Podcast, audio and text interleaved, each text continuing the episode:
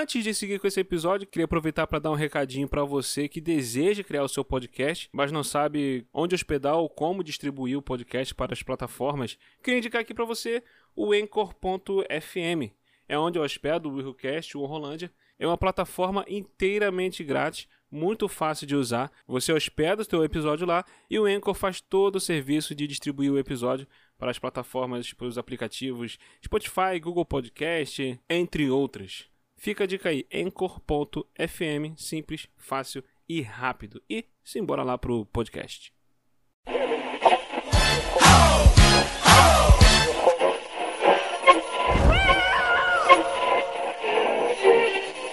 Who? Você está ouvindo Will Who Cast. The business today. Fuck shit is finished today. RT and J. E aí galera, eu sou o William de Souza e vocês também têm raiva do cinema, que desgraçados lá da projeção, aquela puteira, aquela merda, desgraçados, ai que ódio. Oi? É isso mesmo, eu tô com raiva, eu tô com raiva, eu tô com raiva desse pessoal do cinema, tô com raiva. Não, que você tá com raiva a gente entendeu, mas por que do projetor eu não entendi. mas tudo bem. Desconto no projetor, né? Aqui é a Rafaela Storm e o Pantera Negra. Ele foi produzido pra ter todo esse burburinho ao redor dele ou nem os produtores esperavam por isso? Boa pergunta. Very good, very good. Eu sou Rafael Mota e, gente, cadê o filme do Super Choque? Nossa! Boa, Me pergunto boa. isso todo santo dia. Muito bom, muito bom. Salve, salve galera, Aline Pagoto aqui. E que foi aquele cabelo do Michael B. Jordan? Aquele visualzinho dele. Eu achei maravilhoso. E, o visual dele ficou maneiro, ficou Também maneiro, achei cara. bonito. Não, ele, ele tá top demais nesse filme, cara. Tá, ele tá top é uma coisa, aquele cabelo dele é outra história, né? Mas vamos lá. Aqui é o Hilário e o Killmonger tava errado? Boa, Boa, boa. boa. Fala galera! Aqui é Cleiton Muniz e sim, eu sou um negão branco e quem disser ao contrário vai tomar na cara. Mas, o Cleiton... Fiquei até Vocês o o Cleiton, de vez em quando, ele, ele esquece, de vez em sempre, ele esquece da pergunta, mas tudo bem. Você quer que eu faça uma pergunta? Você quer que eu faça uma pergunta? Eu vou fazer a pergunta. Não, não vou fazer a pergunta não, deixa pra lá. Vambora. Agora eu fiquei com medo também. né? Vou fazer a pergunta. Coisa nenhuma! Tchau pra vocês. Vambora! É isso aí, gente. Hoje nós vamos falar aqui sobre, não só sobre o filme do Pantera Negra, mas nós vamos falar aqui sobre a, importância do negro no cinema, na história do cinema, qual a relevância disso, qual é importante a representatividade nos filmes, nas séries ou qualquer outra mídia da cultura pop. Mas, primeiro, What is love? Baby, don't hurt me. Don't hurt me no more. E minha querida Aline Pagoto, Ei. nós temos um recadinho aqui pra dar pros nossos queridos ouvintes. Sim. E o recadinho é o seguinte, galera. O WilCast, nós aqui, nós, e aí eu, tá vendo a gente aqui, eu, Aline, Cleiton tá aqui agora, deu, uma- deu uma saída rapidinho, tá? Nós fechamos uma parceria com as. Giges. po- Giges. G-I-G-S. Giges. Giges. Ela não sai, cara. G-I-G-E-S. Giges. Giges, Giges, eu sou carioca, Giges. Faz. Quase Gizes. Gizes. Giges. Caraca, eu não consigo. Olha lá, giges.com.br. É uma loja nerd de artigos. Nerds tem tudo: caneca, cami- camiseta, almofada, é, chaveiro, tudo que você pode procurar lá de artigos. E agora tem também canecas do Will Who Cast, meu querido. Aê! Aê! Estamos Canecas- evoluindo. É, Que bacana. é. Canecas exclusivas do Willcast, tá? Tem, ó, tem dois tipos de. Por enquanto, tem dois tipos de caneca ainda, vai ter mais. Tá? Vai ter, eu tô conversando, a gente vai ter almofada, vai ter chaveiro, vai ter, vai, vai ter mais coisa. Tá? Mas por enquanto nós temos do- dois modelos de canecas. Tem a caneca Em Busca do Tesouro Perdido, que é a nossa caneca do que, nosso cast de RPG, com aquela arte maravilhosa, feita lá pelo Valmir Arcanjo. Valmir, beijo pra você, cara. A arte ficou maravilhosa e nas canecas ficaram espetaculares, cara. Caraca, ficou Caramba. muito linda. gente. Cara, ficou, tem noção, ficou muito maneira lá. O Dom Ramon, a Helenita o Sensor Dias e o nosso querido John T. Shark lá, com aquele fundo maravilhoso, tá? Tem essa caneca do, do Cast de RPG e tem também a caneca Tríade, que é a caneca com o trio maravilhoso aqui do Urro Cast, Aline, eu, Ah. Cleito, Cleito, Aline, eu, nós três ali, que é aquela arte que foi feita também pelo nosso ouvinte Caio Atala, tá? Ficou também muito maneira aquela arte que ele fez pra gente, com muito carinho. Tá a gente lá nessas canecas também, tem esses dois tipos de caneca, galera. Então, entra lá na giges.com.br, tá apenas R$ 30,90 a caneca, tá baratinho, o preço tá bom, tá? A Giges, ela tem... A Giges, Giges, ela, ela tem promoção de, de frete fixo para certas regiões do, do Brasil. É só você entrar lá ver ver para tua região como é que é a questão do frete para lá. E ela tem também todo mês ela tem sorteios, galera, de jogos. Tá, de, de games, cara. Tem três, quatro tipos de games diferentes. Então você é, é gratuito. Você, é de graça. Você entra lá, se inscreve, participa e, e- e pode ganhar um game, dois games ou até três games maravilhosos. Tá? Todo mês tem um sorteio. Tem a relação lá do game que está sendo sorteado. Então você pode participar lá, você pode ganhar, você pode comprar outros itens maravilhosos deles, também, além da, da, da nossa caneca maravilhosa, linda. Nossa, nossa, ficou muito show, cara. Eu fiquei muito emocionado, cara. Eu já vou comprar a minha. Logo, logo. Já tá errada, já era pra ter comprado. Eu já comprei a minha. Ah, É, olha só, eu tava esperando o pagamento sair, dá licença. Não sou rica Tá igual você. Eu peguei emprestado com o Cleiton. Ah, tá, desculpa. Então, mal, galera, entra lá na giges.com.br, tá? Compre já a sua. Tem o link aí no post também, é só acessar lá, ok? E aproveitando também a onda de sorteio aí, de, de- que, que tem lá na Digis também, eu queria falar aqui também do Desafio 7 Erros.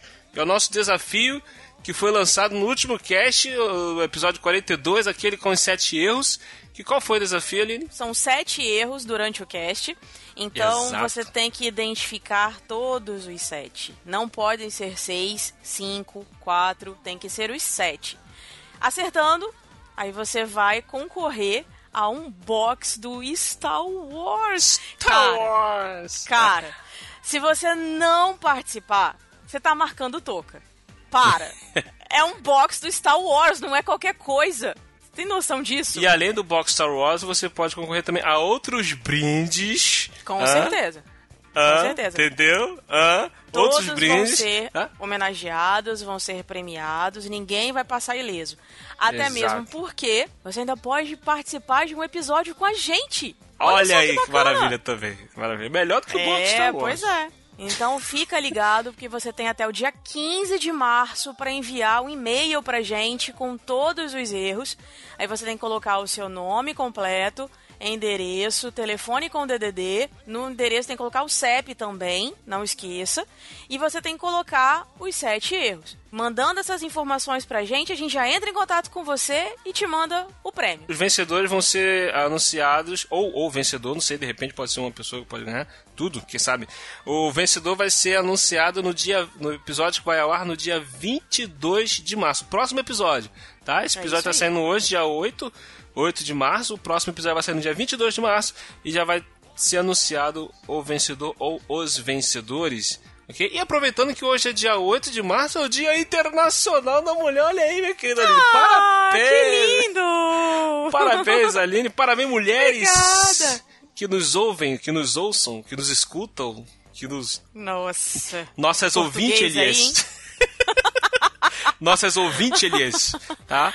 E um outro recadinho também que eu lembrei agora, a campanha O Podcast é Delas, tá? no mês de março todinho tem vários podcasts aí com participações de mulheres, falando sobre mulheres. Então você pode procurar nas, nas mídias sociais pelo hashtag O Podcast é Delas, tá? E tem o site também, né? O podcastedelas.com.br. É isso aí. E também, se você tiver o agregador de podcast, é só você acionar o feed, o podcast é delas, e lá você escuta todos os episódios que já foram lançados e os que vão lançar em breve. Exatamente. Então, vai lá, acompanha lá, procura, tem várias coisas. Gente, é, é maravilha, maravilhosos. Maravilhosas, mulheres Feliz Dia das Mulheres para vocês também, nossas ouvintes, e as que vão vir ainda. pras mães, pras esposas, pra Adriana, pra Lidiane. Então, feliz Dia das Mulheres para nós, que somos fortes. O que, que seria dos homens sem a gente? Nothing. Nothing.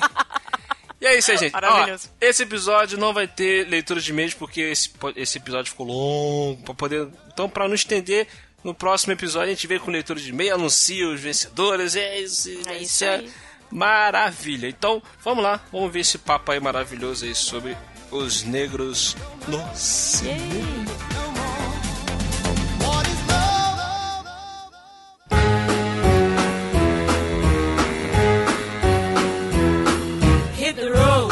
Antes de nós seguirmos nos continuações aqui dos assuntos aqui da parada do bagulho, eu, eu, eu- eu fiquei revoltado com o cinema, porque a gente sempre fala Parada aqui. do bagulho. É, a gente sempre reclama aqui que os cinemas hoje em dia são milhões e zilhões de trailers antes do filme começar. Às vezes passa o trailer do próprio filme. Eu, eu fui assistir o filme da Mulher Maravilha, eu escape, fugi de todos os trailers da Mulher Maravilha. Quando entrei na sala do cinema, passa o trailer da Mulher Maravilha antes do filme.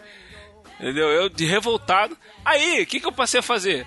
Eu vou, pego o lanche, não me preocupo, com a hora o filme vai começar 9h15, beleza, eu entro 9h20, 9h21. Era 9h20, a sessão do Pantera Negra tá marcada para 9h15. Era 9h20, estou parado na porta do cinema esperando minha, minha digníssima esposa foi no banheiro fazer os mix dela lá antes, pra poder não ter que ficar querendo sair na- da sala do cinema. Eu olho assim, tô escutando um barulho assim, uma, uma, uma voz falando, contando uma história. Quando eu olho assim, da- assim, deu pra ver um pedacinho do, do cinema. O filme já tinha começado, já tava rolando a introdução do filme, cara. Tava lá no final da introdução. Eu falei, caraca, esse filme não passou trailer, não, cara. Eu tô. Eu, olha, eu tenho a mesma crítica pra fazer. No caso, eu tava na sala. E aí estou vendo o, trailer de Guerra Infinita imaginei que viria outros trailers depois. Do nada eu só escuto a introdução e disse, peraí, o filme começou? Como assim? Gente, cadê o resto É, dos trailers? Só eu teve pedi um. a introdução, eu tive que procurar depois na internet pra me ver. Eu falei, caraca, cara, como assim? Aí daqui a pouco um monte de gente entrando também atrasado no cinema, porque a pessoa já tá acostumada com essas porcaria. Fica aí demorando horas e horas e horas pra começar. Ô, William, Entendeu? Ah, pô, que cara, leva a mal não, cara. cara. Você tava vendo um filme americano. Não é brasileiro, não, cara, que amostra 367 colaboradores e o filme não começa, tá- acaba o horário e você tá então, lá cara, vendo. mesmo assim, mesmo assim, os filmes brasileiros, os filmes americanos também, cara, passa comercial do cinema. Os cinemas passam comercial do cinema antes de, começar, cara. Da, lá, da programação do cinema, não sei o que, de é, efeito 4D. O som filme vai das quantas. começar. É, esse atenção. maluquice aí. A encheção de saco eu perdi. Mas também a gente reclama que, que, que, que tem um monte quando não tem, mas pelo menos avisa. Que Mas é engraçado mesmo. Quando eu fui ver Pantera Negra, passou, passou um trailer só de filme, né, em geral. O que mais demorou foi, foi os comerciais, né? Passaram 15 comerciais, né? Os 20 comerciais, mais aquela música, né, do, do cinema, mais aviso disso, aviso daquilo, seguradora, pan. Aí passou um trailer rapidinho e começou o filme. Vocês me desculpem, mas eu adoro aquela musiquinha do Kinoplex. Eu começo a dançar junto, canto também. Desculpa, eu gosto. Acho o máximo. Mas enfim. Relaxe, já vai começar Ah, meu a sessão. Ah, eu gosto, gente, dá licença. Deus do céu. Quem aqui na sala não é do Rio de Janeiro, além da Storm? Eu sou do Espírito Santo. Ah, mentira! Cadê? Onde? Quem? Existe, falou? mas tem mais.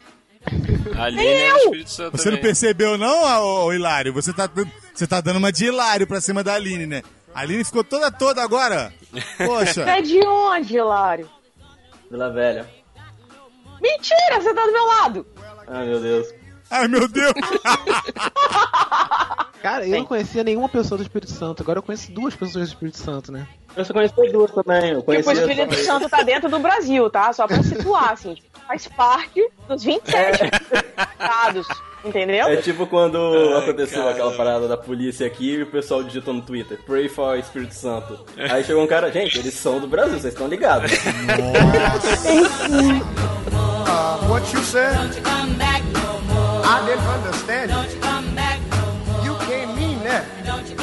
Oh, now, baby, please. What you trying to do?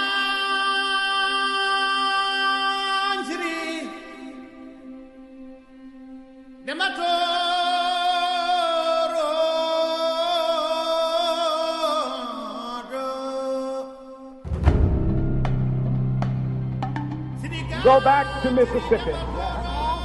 Go back to Alabama, go back to South Carolina, go back to Georgia, go back to Louisiana, go back to the slums and ghettos of our northern cities. Knowing that somehow this situation can and will be changed. Let us not wallow in the valley of despair. I still have a dream that one day this nation will rise up live out the true meaning of its creed. We hold these truths to be self-evident that all men are created equal.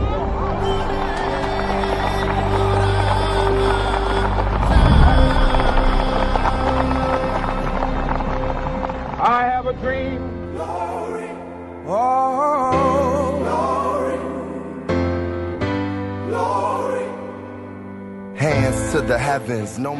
Quando nós decidimos aqui gravar, a gente ia gravar, tava pensando se gravava ou não sobre o filme do Pantera Negra, e o Crit deu a ideia, tipo, ao invés de a gente falar do filme do Pantera Negra, a gente fala sobre a relevância do negro, do homem, da mulher negra no cinema, a importância disso, quando a gente combinar no filme do Pantera Negra. Eu achei genial, perfeita essa ideia.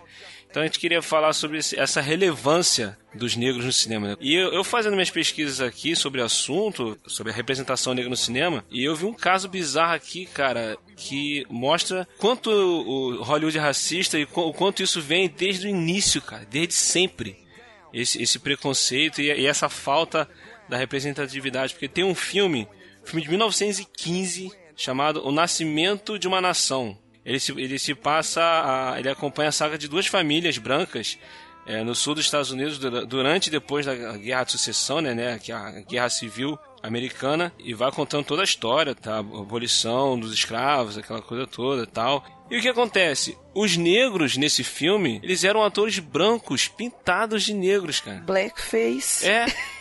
É o blackface, né? Isso, é blackface. Isso, aí eu fiquei assim, caraca, como assim, velho? Como, como, como assim? E, e- e, tipo assim, e é uma parada bizarra, assim, porque ah, não só a, a questão de serem homens brancos pintados de negro interpretando os negros, como eles eram mostrados também de uma forma, ah, ah, assim, totalmente. é, não eram inteligentes, eles eram tipo é, a- animais, cara. É- Era uma coisa totalmente é, surreal, Eu cara. não vi o filme inteiro, né? Mas já ouvi falar sobre, sobre esse filme já e, cara, é um filme absurdo, né? Acho que é um dos filmes responsáveis, né, nessa época aí por, por espalhar todo esse ódio, né, do, do- dos negros nos Estados Unidos na época, né? Mais pro sul, né, dos Estados Unidos, né? Isso, exatamente. E, e eu tava, eu tava lendo também. Eu não sabia, cara, eu não sabia da existência desse filme, nunca tinha ouvido falar desse filme. Eu fui pesquisar sobre o assunto e eu fiquei é, é, chocado com as coisas que eu li. Entendeu? Porque no, no filme também, até uma solução que o roteiro apresenta pra lidar, porque no filme coloca os, os negros abusando das mulheres brancas e tudo mais. Eles são os vilões, né? Isso, e a solução do roteiro é, é para salvar a integridade da família quando o pessoal da Con- Concus Clan, como é que se fala isso? Cucus Clan. Concus Clan, é isso aí.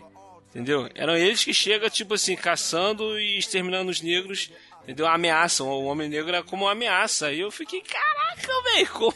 Então, tipo assim, o, o filme meio que. que, que é, tá relacionado né, ao, ao, ao surgimento, ressurgimento disso desse, nos Estados Unidos. Eu fiquei totalmente é, perplexo, cara, quando eu li sobre isso daí. Me tirem uma dúvida. Eu tive um, um professor, ele era professor de história, era professor de é, estudos sociais, era professor de sociologia, filosofia, o cara dava aula de tudo, né? E, e ele falava que, apesar de parecer uma, uma, uma coisa assim espetacular, a abolição da escravatura, na verdade ela foi uma, uma, uma lei preguiçosa.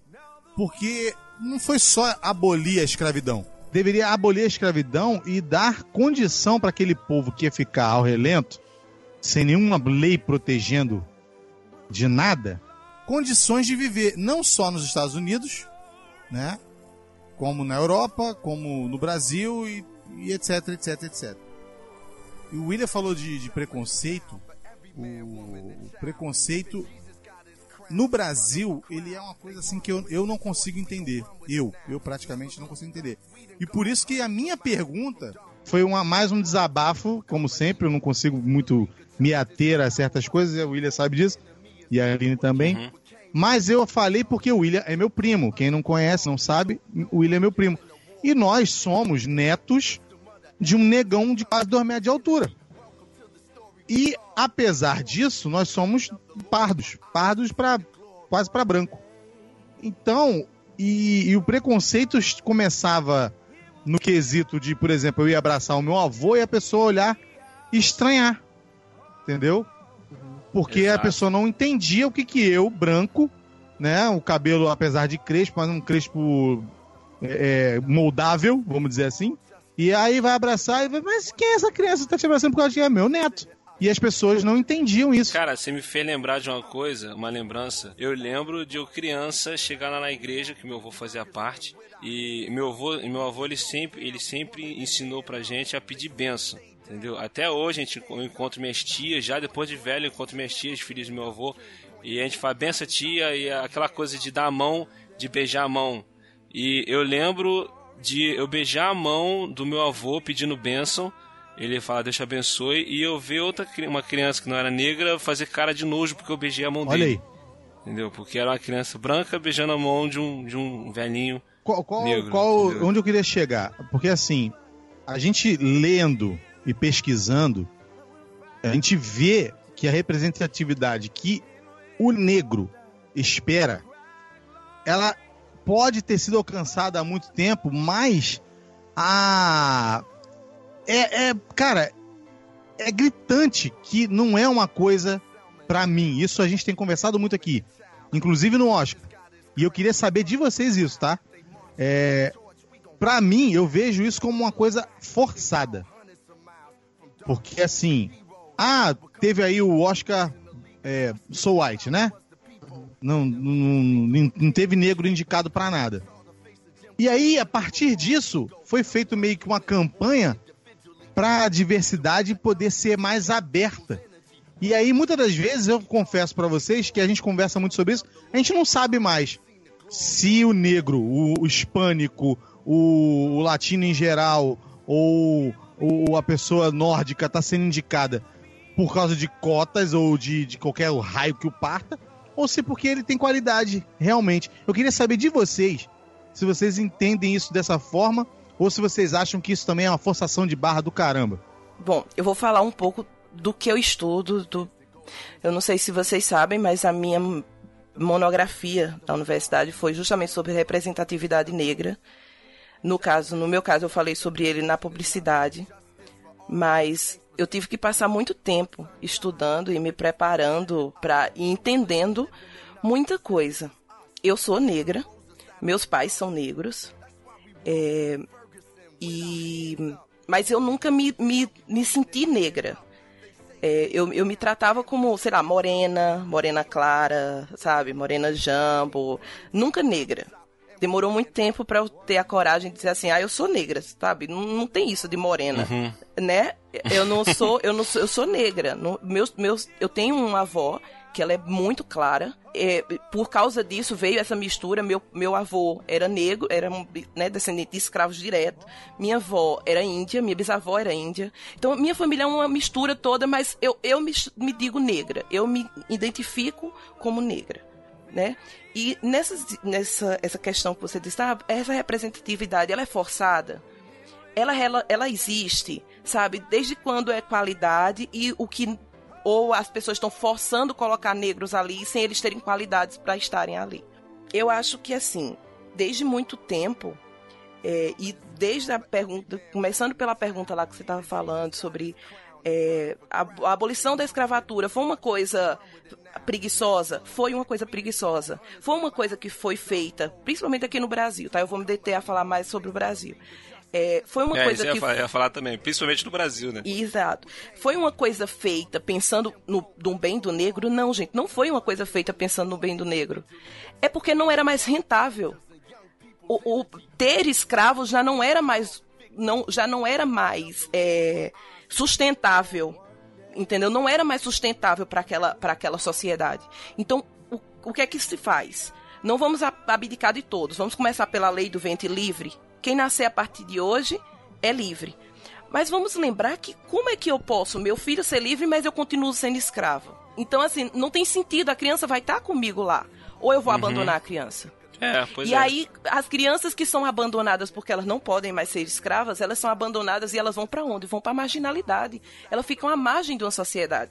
Então, como é que você acaba com a escravidão dizendo que é porque você está finalmente considerando o negro gente, mas ao mesmo tempo você coloca ele numa situação de risco e numa situação de marginalidade onde ele não tem condição de evoluir, ele não tem condição de crescer, ele não tem as mesmas condições de ser considerado gente como um- o homem branco. Então, é uma, uma abolição da escravatura que deixa o negro numa situação pior, às vezes, do que ele já estava. Porque alguns desses negros que estavam, que eram escravos, eles ainda eram considerados como um bem. E algum desses considerados como um bem, eles eram, às vezes, bem tratados. E quando você é colocado à margem, você é completamente apagado. Você, você, ninguém quer enxergar. Então não É tinha tipo, se nada vira aí, meu irmão. Exato. Então não tinha nada feito pra ajudar aquele negro. Aí damos um E isso se reflete na nossa sociedade hoje ainda. né? Até As hoje. favelas estão aí para refletir o que foi feito lá atrás, 1822. Exato. E aí você dá um grande salto na história.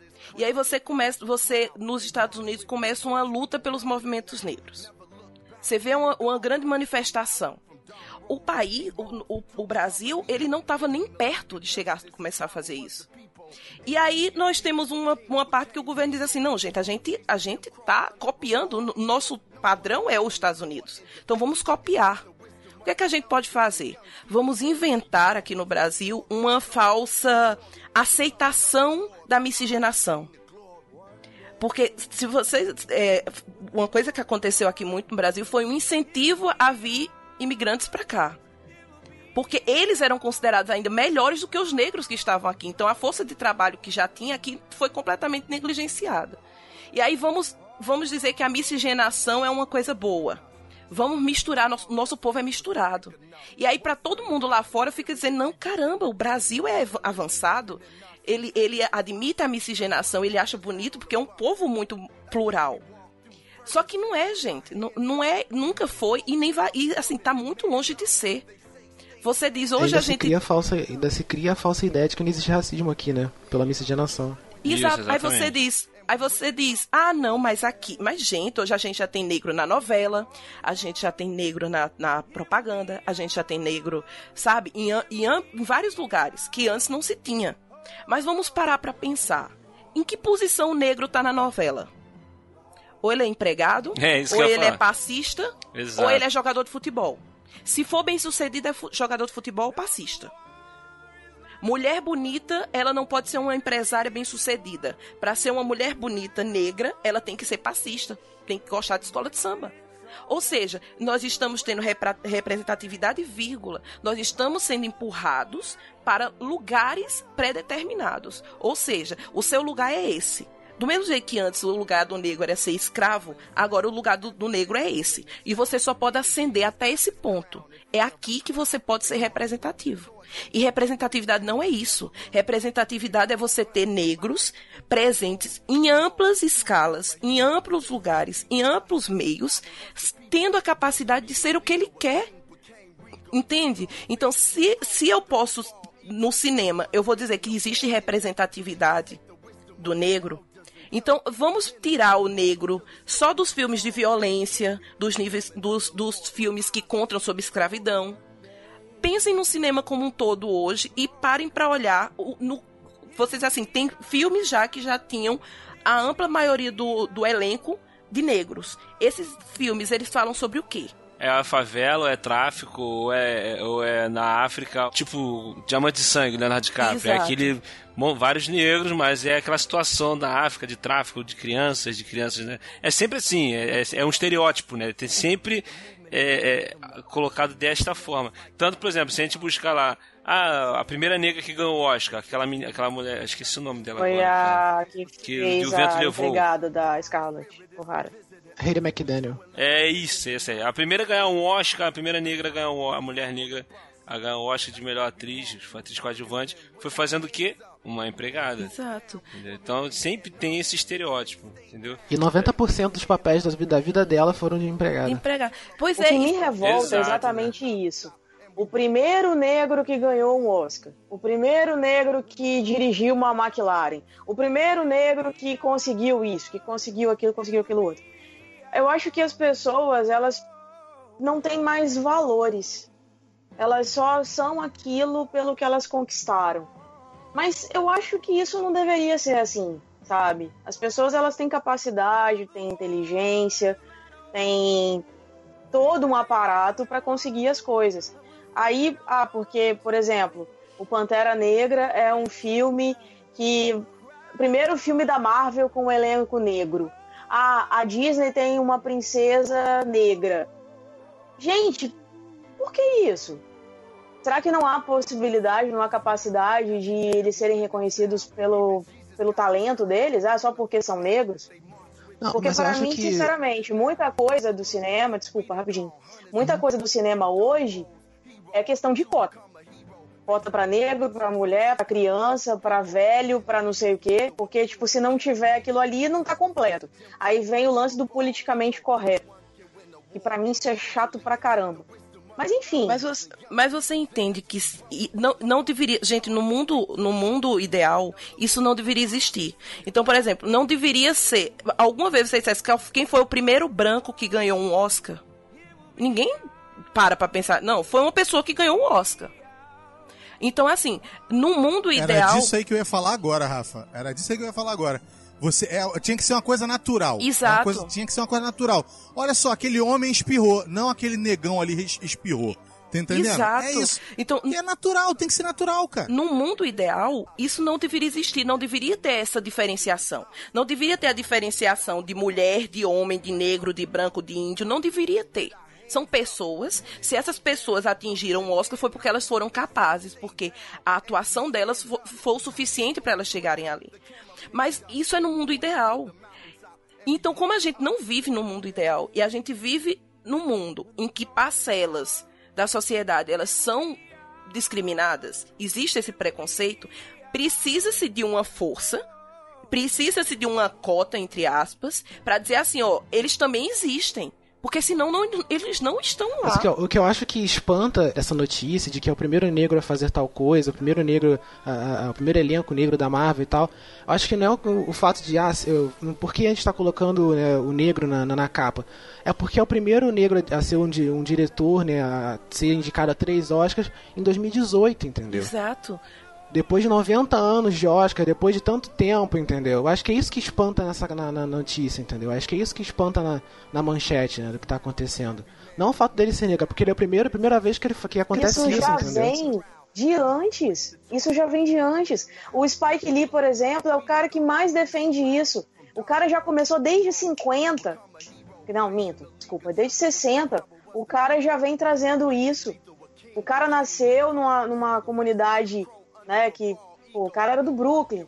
Ele já vem trazendo essa carga. Aí ele pega e faz dois filmes que tra- retratam totalmente essa, essa questão, que é o Faça a Coisa Certa e o Malcolm X. São dois filmes de representatividade negra. Então ele já vem nessa luta desde antes. O cara foi indicado ao Oscar e tudo mais. Agora chega 2018. Ah, não, peraí, tipo, a representatividade tá vindo agora? Não. Os caras já vêm tentando isso há muito tempo. Então é muito injusto a gente virar e falar Mas que isso é- tá surgindo só em 2018. Mas é Não, um mas você- reconhecimento, mas é um reconhecimento Quando a daquilo. gente. É, quando, quando a gente entrar no Pantera Negra em si, você vai entender, pelo menos no meu ponto de vista, o porquê essa representatividade é tão importante. Porque, Não, ok. como a gente estava falando até agora, é, existe sim representatividade, existe o negro, mas o, o problema é que em papéis muito, sabe, direcionados. E é isso, é essa a crítica. Sabe, a gente teve Viola Davis ganhando o, o Emmy há pouco tempo e ela, e ela se colocando como, gente, uma mulher negra nunca tinha ganhado um Emmy. Como assim? Recentemente, sabe? Isso é um É, tipo, absurdo. Você pensa assim, não é possível que, sei lá, em 80 anos, 70 anos de história de, de premiação, nunca tenha apareceu um negro com talento suficiente para poder chegar lá. Exato.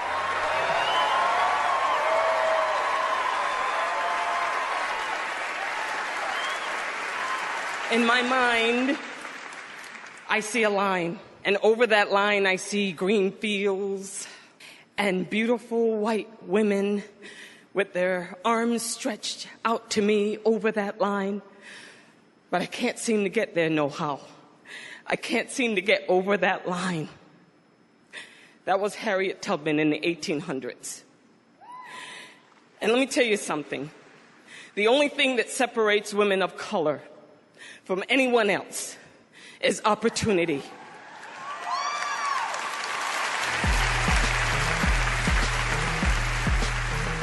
Eu, não vou falar sobre escravidão porque o pessoal já botou os pontos devidos aí. Mas sobre o Oscar, que foi a pergunta inicial lá do, do Clayton. Assim, antes, antes da gente ver se é cota do negro no Oscar, a gente tem que primeiro ver por que tá acontecendo isso agora. Aí aconteceu esse Oscar So White e aconteceu o Black, Black Lives é, Matters, que também, quando aconteceu o assassinato lá do menino, foi televisivo. Mas assim, você tem que olhar pro Oscar que filmes negros sempre existiram. E filmes bons. Sim. Apesar de ser sobre escravidão, apesar de ser sobre abordar favela, abordar criminalidade, mas existiram filmes negros bons. Só que aí, você pega e vê o Oscar, como que a academia era formada. A academia era formada por praticamente 80% dela tinha mais de 60 anos, homens brancos. E por causa desse Oscar So White, a academia está se renovando, estão chamando mais pessoas negras, estão chamando mais jovens, e isso está dando foco nos filmes que já, que já existiam de negros poderem vir ao grande público.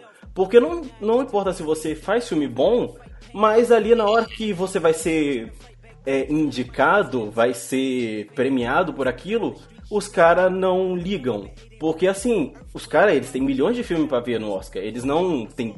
Eles selecionam 10, mas na real eles têm, sei lá, uns 300 pra ver. E eles não veem os 300, eles veem, sei lá, uns 30.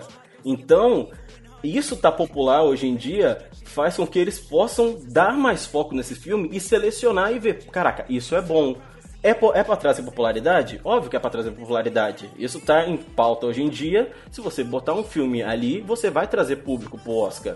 Mas, a partir do momento que você consegue trazer uma normalidade pra isso, você consegue estabelecer esses filmes no cinema. Igual, desde o ano retrasado, você tá vendo 12 anos ganhou, Moonlight ganhou, Corra tá sendo indicado esse ano, tá recebendo uma constância. Então, uma hora, óbvio que isso vai sair do mainstream. Vai se tornar normal, então você vai ter atores negros, diretores negros sendo indicados, mas naquela mesma visão. Tem o filme do diretor branco, tem o filme do diretor negro. A gente vai olhar pros dois e vai ver qual é melhor. Porque antes você selecionava os filmes, pegava só os diretores brancos. Até porque o racismo é estrutural, cara. Teve a parada lá que vocês falaram que ele é, teve a abolição da escravatura, mas o negro não foi incluso na sociedade. E se ele não foi incluso na Exato. sociedade, isso tá até hoje. A gente, hoje a gente tá lutando contra o racismo, mas o que a gente faz é praticamente remendar uma árvore cuja estrutura já tá, tá quebrada. A gente tá vendo se consegue manter esse negócio em pé. A gente não vai na raiz e tenta tratar. E tanto que no Brasil o racismo é velado. Você vê que ah, existe pardo, existe negro, mas são todos, são todos negros. O, o pardo é aquela pessoa que ela, ela pega outra nomenclatura pra ela sofrer menos preconceito, pra ela ser vista de outro jeito pela sociedade. Porque a palavra, a palavra negro, ela traz uma. Ela traz uma. Uma carga, sacou? Não, tudo bem, é assim, eu entendo o que você falou aí, cara, mas isso aí do pardo, de repente, fugir da casa. Eu, na verdade, eu me sinto descendência e ascendência negra. Eu me sinto assim. Mas assim, a própria, a própria e ridícula sociedade é que cria esses estereotipos e essas nomenclaturas pra tirar o que é o real.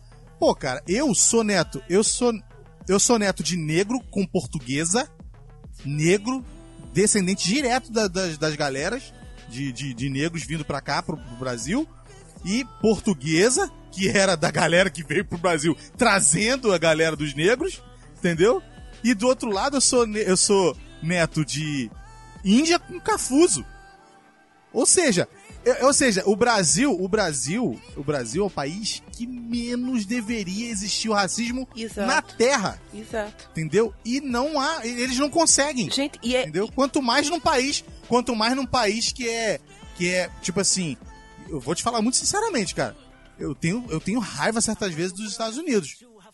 Porque é um país forte, é um país que tem uma cultura forte, é um país que tem dinheiro, é um país que poderia fazer mais pelo negro, pelo branco, pelo homossexual, pelo. Sabe? Independente de quem seja, e eles ficam trazendo pra gente esse tipo de culturazinha merda. Entendeu? Isso, isso eu fico muito chateado. Muito. E aí o que acontece? Aí o brasileiro vai cagar pau pra eles lá e fica fazendo a mesma coisa aqui. E aí por isso que a nossa amiga Rafa teve que fazer agora uma monografia mostrando pra eles que mesmo que seja um comercialzinho que seja, meu irmão, não consegue. Não consegue, não adianta, não consegue. Porque o brasileiro é racista sim.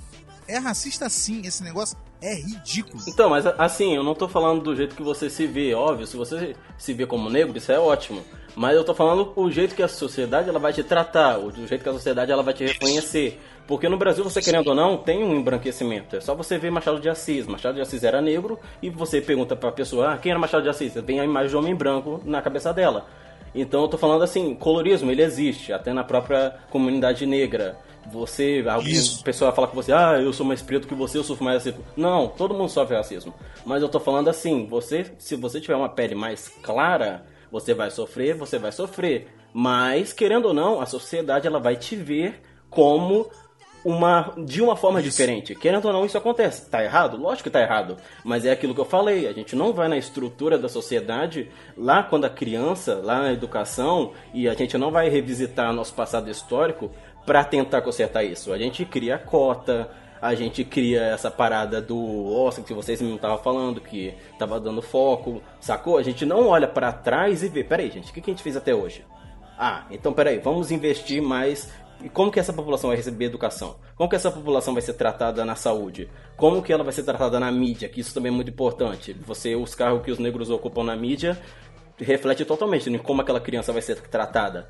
Então eu acho que isso está em pauta hoje em dia é muito importante, porque apesar que sim existia antigamente, existia, mas a partir do momento que você fala sobre isso, a partir do momento que você discute sobre isso, a marca, a mídia, ela vai ter que se posicionar. E a partir do momento que ela se posiciona, ela traz a normalidade. E é o que o Pantera fez. Pantera, ele é esse filme aclamado porque ele trouxe o negro que não estava na no, no personagem de servidão, ele não estava na favela, ele não estava nas drogas, ele não estava sofrendo racismo, sofrendo escravidão, ele estava num, num patamar de poder. E isso, ao meu ver, nunca tinha sido feito na indústria do cinema, sacou? Exato. Que era um filme todo composto apenas de negros, não era tipo o Will Smith. O Will Smith era protagonista do filme dele, mas ele tá cercado de branco. O Samuel Jackson a mesma coisa. Não, era um filme com protagonismo negro e além de tudo é um filme bom. O filme que chegou perto disso foi O Príncipe de Nova York. É, boa.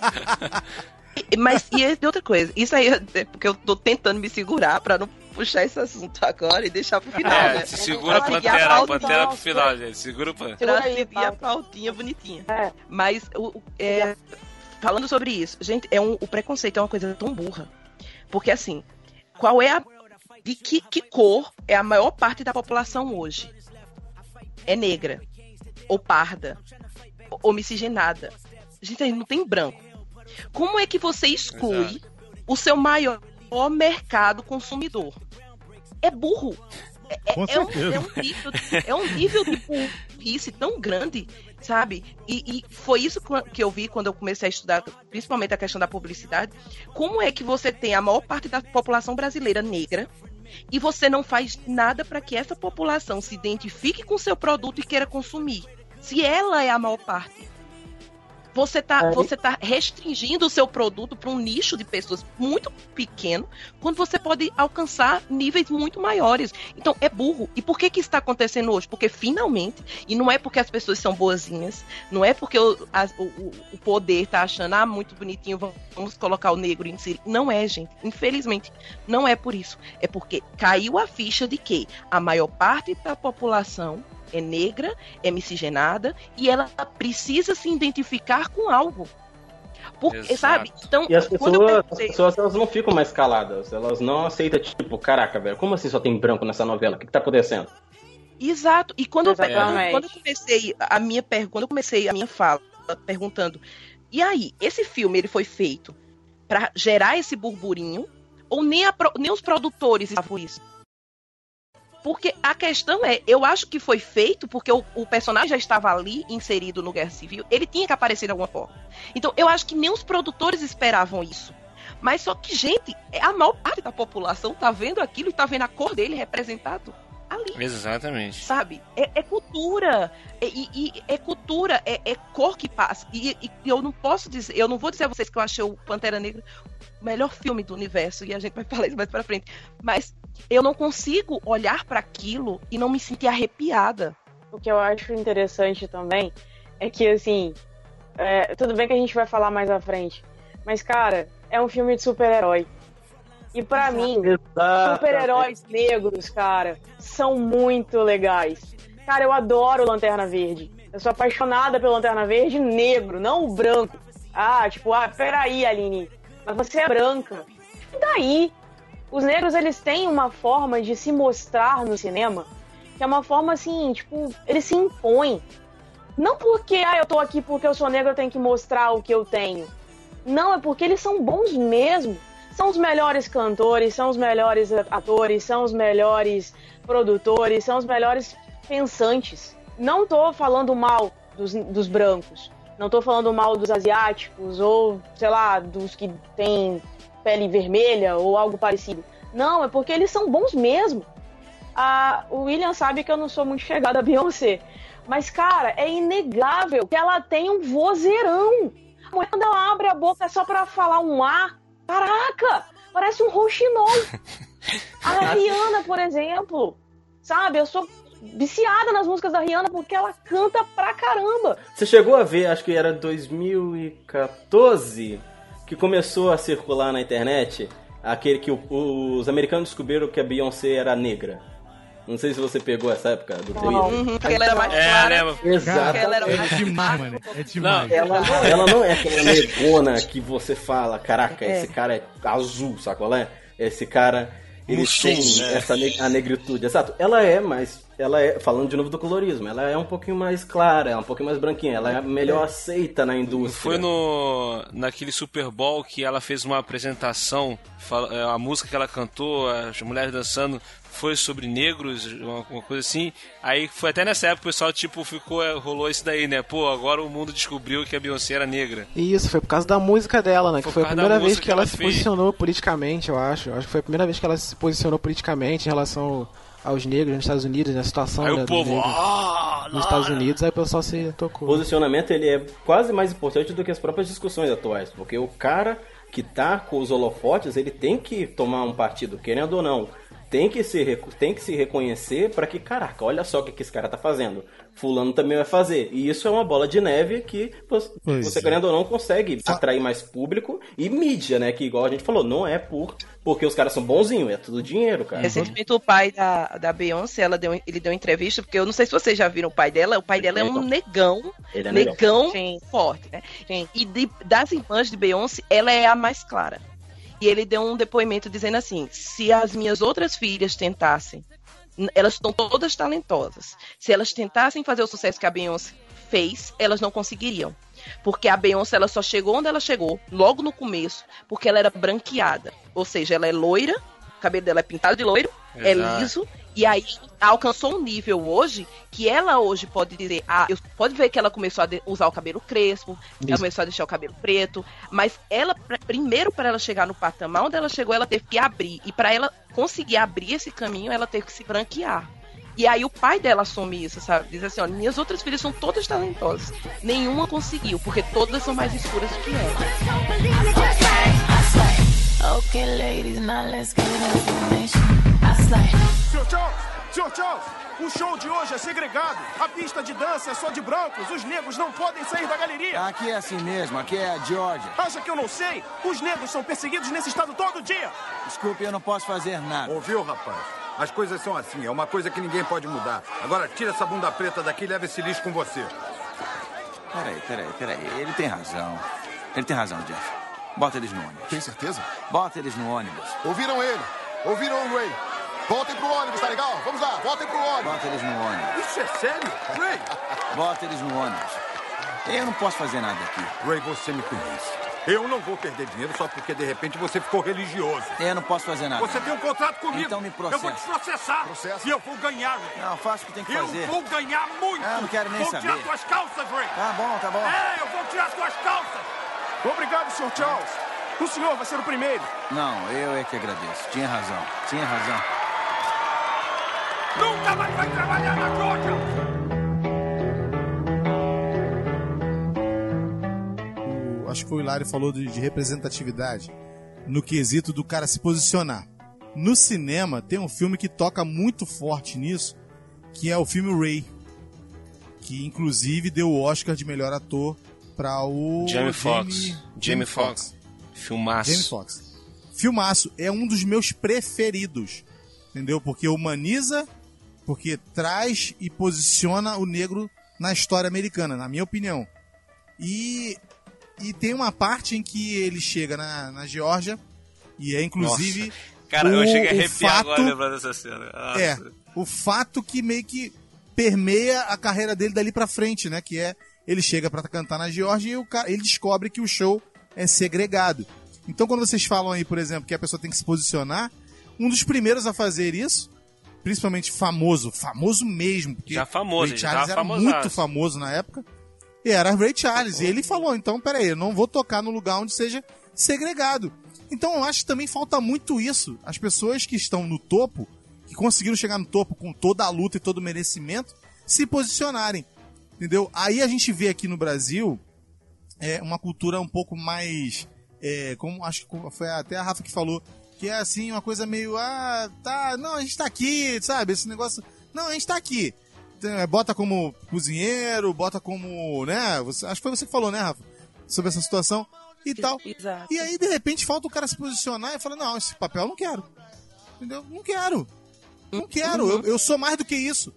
Mas olha só, Entendeu? se ele recusar esse papel, ele, Ele pode não conseguir sem. nenhum papel. Exatamente. Ele fica assim, ele, não, eu Ele entendo não isso, nada, eu entendo exato. isso. Mas assim, o problema é que a sociedade já bateu tanto na- no camarada, que ele fala, não, eu vou me, me sujeitar, entendeu? Eu vou fazer porque dependo disso, de repente, pra, pra viver, e eu vou fazer. Mas o certo, na minha opinião, é o cara, de repente, se posicionar no geral mesmo. Não, olha só, a gente pode fazer mais do que isso. Esses dias mesmo eu tava, tava zapeando os canais aqui, aí passei numa, numa. Acho que vai numa novela que tem uma moça negra, que eu não, confesso que eu não sei o nome, não. Não, não, costu- não porque eu não conheça ela. É porque eu não costumo mais ver a Globo. Eu não gosto de ver a Globo. Procuro ver pouquíssimo. Não, depois que eu botei TV ass- assinatura na casa, não, não, não vejo mesmo. Mas eu tava passando zapeando e passei, e ela tava numa questão de destaque. Era uma novela da, da Globo, se eu não me engano, das sete. Das sete ou, ou das nove, eu não sei exatamente. E ela tá em posição de destaque, ela tem um- uma posição de destaque. E aí eu falei, poxa, legal. Falei, maneiro isso. Show de bola. Só que mesmo ela estando na posição de destaque, ela tava sendo esculachada.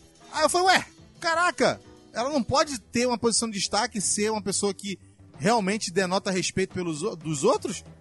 Não, mesmo estando lá em cima, ela toma na cara porque, porque é negra. Isso aconteceu também com a Thaís Araújo quando ela fez a primeira protagonista do Manuel Carlos. Ela tava lá como a primeira Helena, não, tô numa posição legal, tenho status e tudo mais, mas o que ela sofreu de ataque enquanto ela tava nessa posição, pô, não tava no gibi. Assim como essa, esse caso aí que você citou. É, então, assim, eu acho que os atores, jornalistas, o pessoal da indústria e da mídia tem que trabalhar junto com o público, tem que existir essa conversa, porque igual. Aí, o ideal era, ó, você vai ter esse papel e vai falar, não, não quero. Só que isso não vai rolar, porque aí você tem que olhar pra como que é composta a indústria. A indústria, você olha lá, os produtores, os caras que investem o dinheiro, os caras que estão por trás das câmeras, é todo aquele negócio. Homem branco, velho, essa, essa parada toda. Então, se não tiver essa conversa, talvez não role. A gente tem que lembrar só de um ponto que tá melhorando. Tá, tá vendo? Comparando com os anos anteriores, a gente tava nesse ponto. Ah, porque só agora, em 2018? Mas, gente, mas está melhorando, sabe? Tá, tá, é, tá muito mais lento do que deveria estar. Porque não deveria nem Antes existir. tarde do que nunca, né? É, mas antes tarde do que nunca. Entendeu? E não é só pra negro, tá? É pra, pra mulher, pra gay, sabe?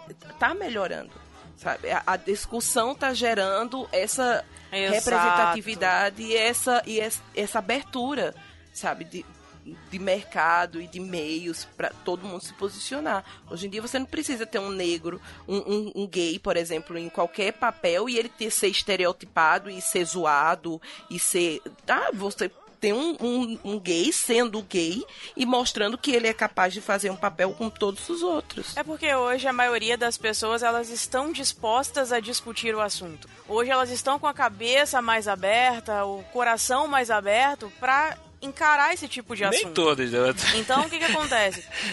A maioria das pessoas. Então assim, o que que acontece? O que, que adianta você ter um grupo que quer ser inserido nesse meio, mas você tem uma outra pessoa que não quer escutar? Não adianta nada, você vai falar pro vento. Mas aí o que, que acontece? Quando você tem um outro grupo que está empenhado em fazer acontecer e mostrar o trabalho falar que, ó, nós somos bons, dá uma chance. Aí sim, aí as coisas melhoram. Então acho que a, a discussão tá vindo aos poucos, está sendo lenta, mas está acontecendo. Só que também não dá pra gente empurrar a goela abaixo, né? Porque também em alguns casos é o que acontece. Então, eu, é, a gente não pode polarizar, óbvio, é, senão extremista de qualquer tipo é ruim para desenvol o desenvolvimento. Mas eu acho assim, pela questão Sim. de estar lenta que foi abordada aqui, ainda mais nos dias atuais.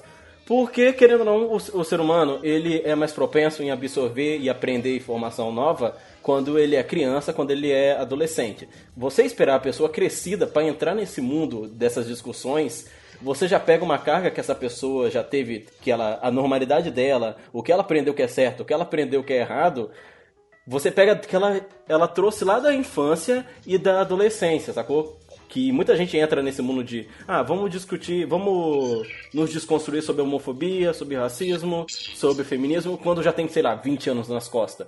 Então, primeiro ele vai ter que tirar tudo aquilo que ele aprendeu que era certo, que era normal para ele, para poder pensar sobre aquilo novo e aí ver se ele concorda ou não com aquilo ou qual que é o posicionamento dele naquilo.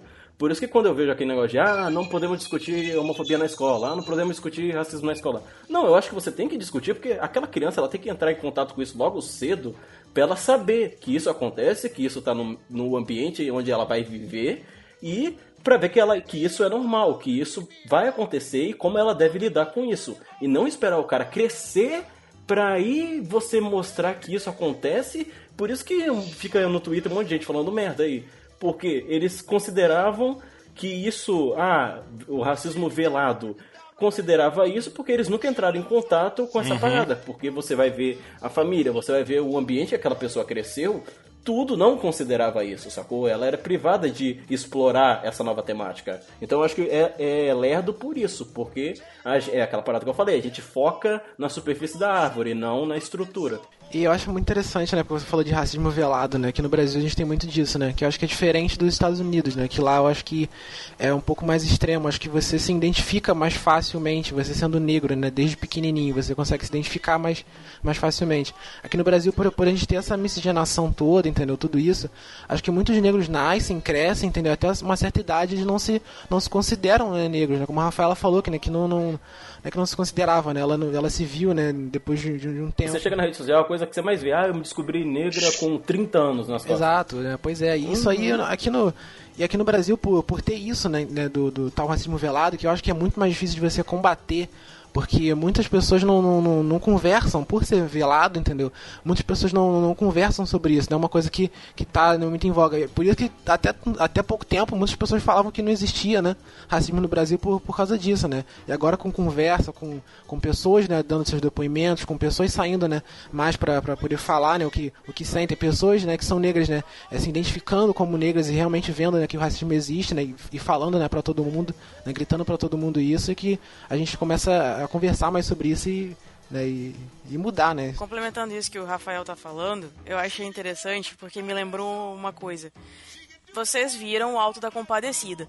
Sim. Sim. E e Deus, ele é visto como um negro. O que choveu de comentário racista quando esse filme foi lançado?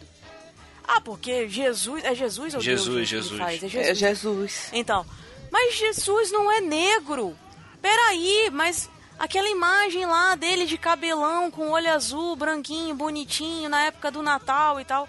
cadê? Entende? Então, assim, eu ouvi muitos comentários naquela época. Não, é engraçado que o filme, foi lançado. se eu não me engano, o, o, o filme meio que ele explica por que, que ele tá daquela forma. Entendeu? Quando Exato. a Maria vê E, ela. e ela- mesmo que ele não tivesse. É, né? Então, tipo assim, a Maria ela olha e fala assim, não é? Aí, tipo, gostei desse novo visual. Aí ele é, aí ele fala que. Eu não lembro o que, que ele fala, mas tipo assim, é como se ele tivesse sempre tomando alguma forma diferente. Ele é Jesus, ele é o Todo-Poderoso, ele pode assumir a forma que ele quiser. Na entendeu? verdade- Aí, então, na e as verdade, pessoas o- ainda assim. Não só isso também, né? isso. Se a gente for ver, se a gente for ver também a etnologia, a época Sim, onde exato, Jesus também Cristo isso. nasceu, ele não seria branco de olho azul, Exato. gente. Por favor. Os Nunca, arqueólogos estão aí pra explicar isso. Entende? Se fosse uma coisa que não fosse embasada, mas não, tem a ciência aí pra dizer, sabe? Tipo, a região onde ele nasceu e tal. Exato. Enfim. Exato. Então, não vem com essa história de que ah, Jesus é branco de olho azul. Foi exatamente aquilo que você falou. Jesus ele pode ser quem ele quiser. É o Obi-Wan Pode ser Kenobi, um mendigo, como no próprio filme ele mostra, né? Tipo, lá no final. É. Ele pode ser um- uma pessoa comum como eu e você. Enfim. Escuta só, é a, a questão. No próprio filme, no próprio filme acontece de que o, o Chicó ele vai e fala alguma coisa sobre isso.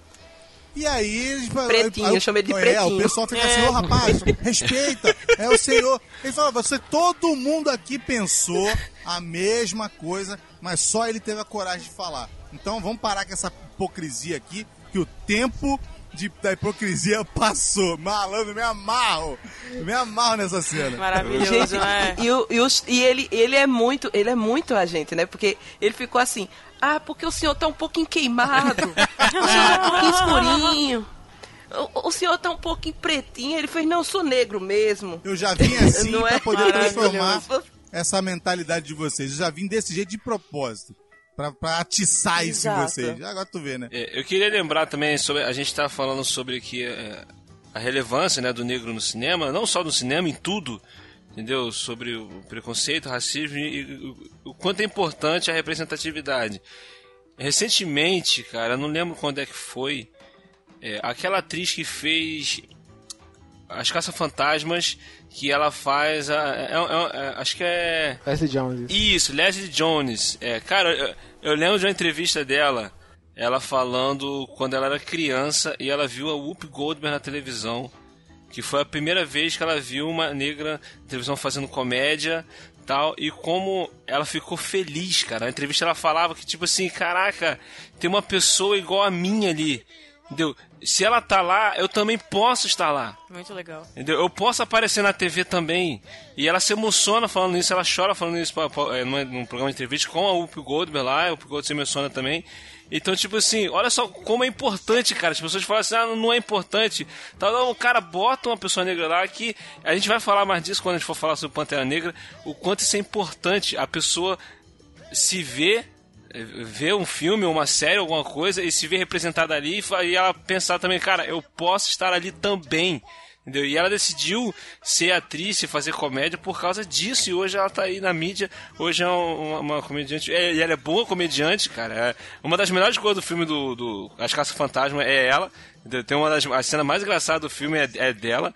Entendeu? E, e isso é importante sim, cara. Isso tem que É, cara, quem, quem fala que representatividade não importa é quem sempre teve. Exato. Exato, quem sempre teve lá não tá, não tá preocupado com representatividade. E quando já tá vocês lá. viram lá aquele, aquele, aquela cena que vários, várias pessoas negras, vários rapazes negros estão na frente do cartaz Caraca, de Pantera velho. Negra e eles ficam assim. E é assim que vocês se sentem o tempo todo, tipo assim, esfregando na cara dos brancos, no caso, entre aspas.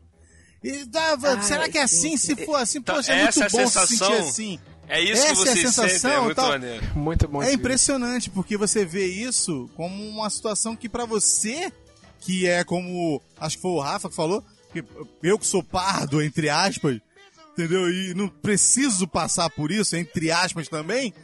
E você olha e fala, caraca, mano, por que eles estão assim? E você, de repente, não se coloca no lugar deles. Entendeu? Aí você Exato. tenta inverter isso, tá? Você tenta inverter, pega aquela cena e vê, de repente, vários brancos fazendo a mesma coisa. Invertido, totalmente invertido. Como se o poder fosse só do negro e o branco fosse o excluído.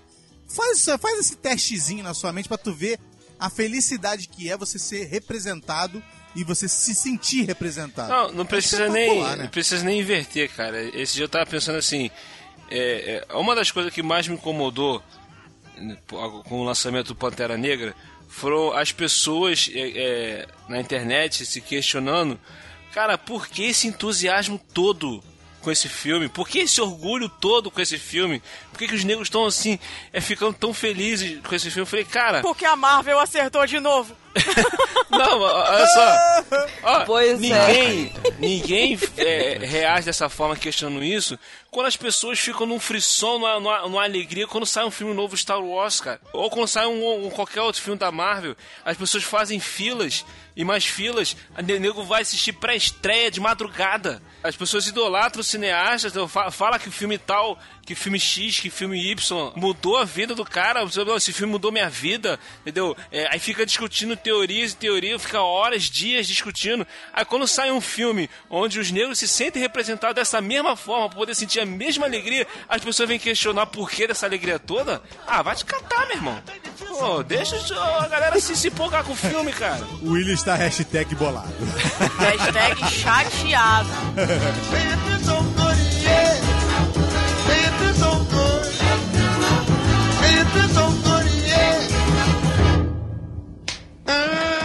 No que você falou das pessoas ensandecidas por Star Wars, pela Marvel, pelo novo filme do Senhor dos Anéis.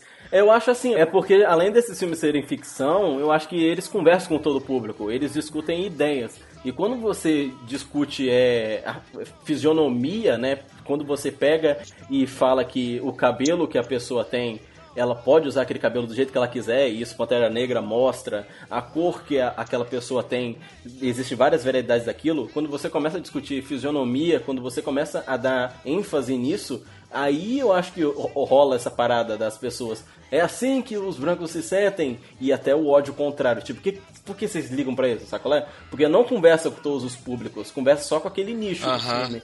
Entendeu? Eu acho que Star Wars ele ganha por isso. Ele fala com todo mundo e ele é ficção. Ele consegue conversar por isso. Mas Pantera Negra, apesar dele ser um filme bom, apesar dele ser pros quatro quadrantes lá do cinema, ele é um filme que mostra que é, a diversidade, seja na fisionomia, seja na, na personagem feminina, seja no cara, seja na cultura, entendeu? Então eu acho que é por isso que ele ganha tanto a população negra. Ah, Star Wars tem um personagem negro. Então, mas é um personagem negro. Um. É, um personagem. Temos, temos dois Tem personagens um, negros um na, na, galáxia. Tem, ó, eu acho Ai, que tem gente, uma Darth Vader trilogia. é negro. Darth Vader. Alô? Ah, não. Aline, não força. Não Ai, gente. Na, na, Lado não, não, negro não. da força. Ah, Ó, lá do mal da força, olha só. O engraçado é que a gente tem um- uma, uma infinidade de, de, de raças, de etnias no, no, no universo inteiro. Aí nós temos Finn e Lando, só. De negros. É, é isso que eu ia falar. Não, na trilogia clássica tem um personagem negro. É o na Lando. trilogia. Na trilogia Voldemort, né, como o Caruso costuma falar. né? Tem o tem Samuel um Jackson. personagem negro, Samuel Jackson, e agora na trilogia nova tem. um Não, personagem senhor, na negro. primeira tem gente, tem mais um negro. É um guarda da real lá da, da, da princesa, da, da Abdala. É, é, é, é o, o- Caraca, sabe por que, que eu sei? Sabe por que, que eu sei? Porque quando ele apareceu, eu falei, ih, finalmente botaram um. Eu falei assim mesmo. Sabe quem é negro também no- na trilogia na trilogia nova? Ah. O Jar Jar Binks, né? Ah, é? Nossa! O cara que, que faz Jar Jar Binks. You don't do right. Don't do right. Falar em atores negros, então. Atores ou diretores, assim, é. Homens, mulheres, que mais marcaram vocês, assim, qual que vem na mente de vocês, assim? É, como eu citei lá no início, eu acho que pra mim, assim, um dos caras que mais teve representatividade até agora foi Spike Lee, porque quando ele lançou Faça a Coisa Certa em 89, foi considerado um divisor de águas. Foi a partir dali que o cinema negro ele começou a ter uma tendência no mercado.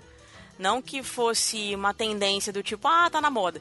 Não, mas ele começou a ter um caminho, começou a ter uma abertura.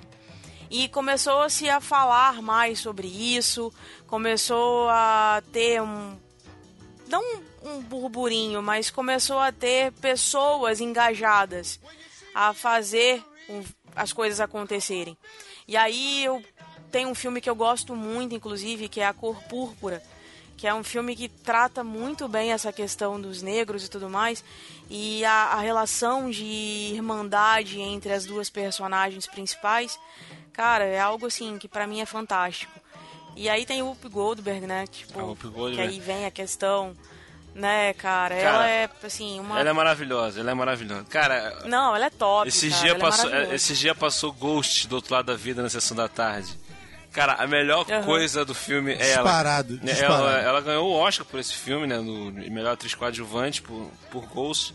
Cara, e é sensacional, cara. Mas é- aquilo que a a gente Cara, falou ela em mudança de hábito é sensacional. também. Maravilhoso, ela lá de freirinha. Nossa, não tem como não gostar dessa mulher, cara, sério. Eu olho pra ela, não sei porquê, mas eu lembro da Sandra de Sá, a cantora.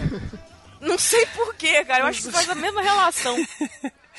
Eu vou falar de um que, assim, é de um filme até bem recente, assim, não é, não é uma coisa antiga, que marcou antigamente, mas que foi um, um filme que eu assisti que ao mesmo tempo lavou minha alma e eu nunca tive tanto nojo de um homem negro na minha vida, que foi Samuel L. Jackson no Django Livre. Caraca, Gente, maluco. eu ah, não tá vendo? Alguém concorda comigo? Tá vendo, William? Peraí, tá peraí, vendo? peraí, peraí, peraí. Por que você tá exaltada, filha? A filme. Porque ninguém me levou a sério no cast passado. Não, não, não, não, não, não, não. Você Porque levantou a ele bola é errada. o vilão Você do levantou filme. a bola, Mas ele é o o vilão Você do levantou a Mas o bola cast de basquete dentro da quadra de vôlei e queria que a gente levasse a sério. Fala Mas sério, o né, cast Aline? não era sobre, sobre Pô. personagem que era ou não era o Olha vilão. só. Aline, ops, o, o cast era sobre vilões que a gente torceu pra Torceu. ele. Ela não odiou desde o início até o final do filme o vilão Exato. e botou o cara, não entendi. Gente, Aí, é por isso que eu tô falando, que ela levantou a bola de vôlei Ai. no- na quadra de basquete.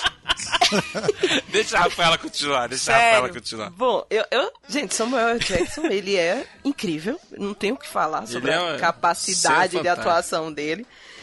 Mas em Django, em Django, né, ele em Pulp Fiction, amor. Aí vamos pra Django. Aí chegamos em Django e aí eu, cara, aquele filme lavou minha alma, sabe? Ver aquele negro se vingando daquele monte de branco escravocrata, cara, que amor. Muito bom, cara. Que amor, que, que derramamento de sangue mais gostoso. Eu saía toda feliz, sabe, sorrindo. Mas, cara, que nojo que eu tinha de Samuel. Jackson. Que filho de uma mãe, cara. Porque ele representa o pior. É o negro que tem preconceito e é maldoso com o negro. Ou seja, você tá num patamar um pouquinho acima do que, o, do que o escravo que tá lá apanhando. Então vamos maltratar mais ainda o que tá apanhando, sabe? É você não ter dó, é você não ter compaixão, não ter empatia pela sua pela sua etnia.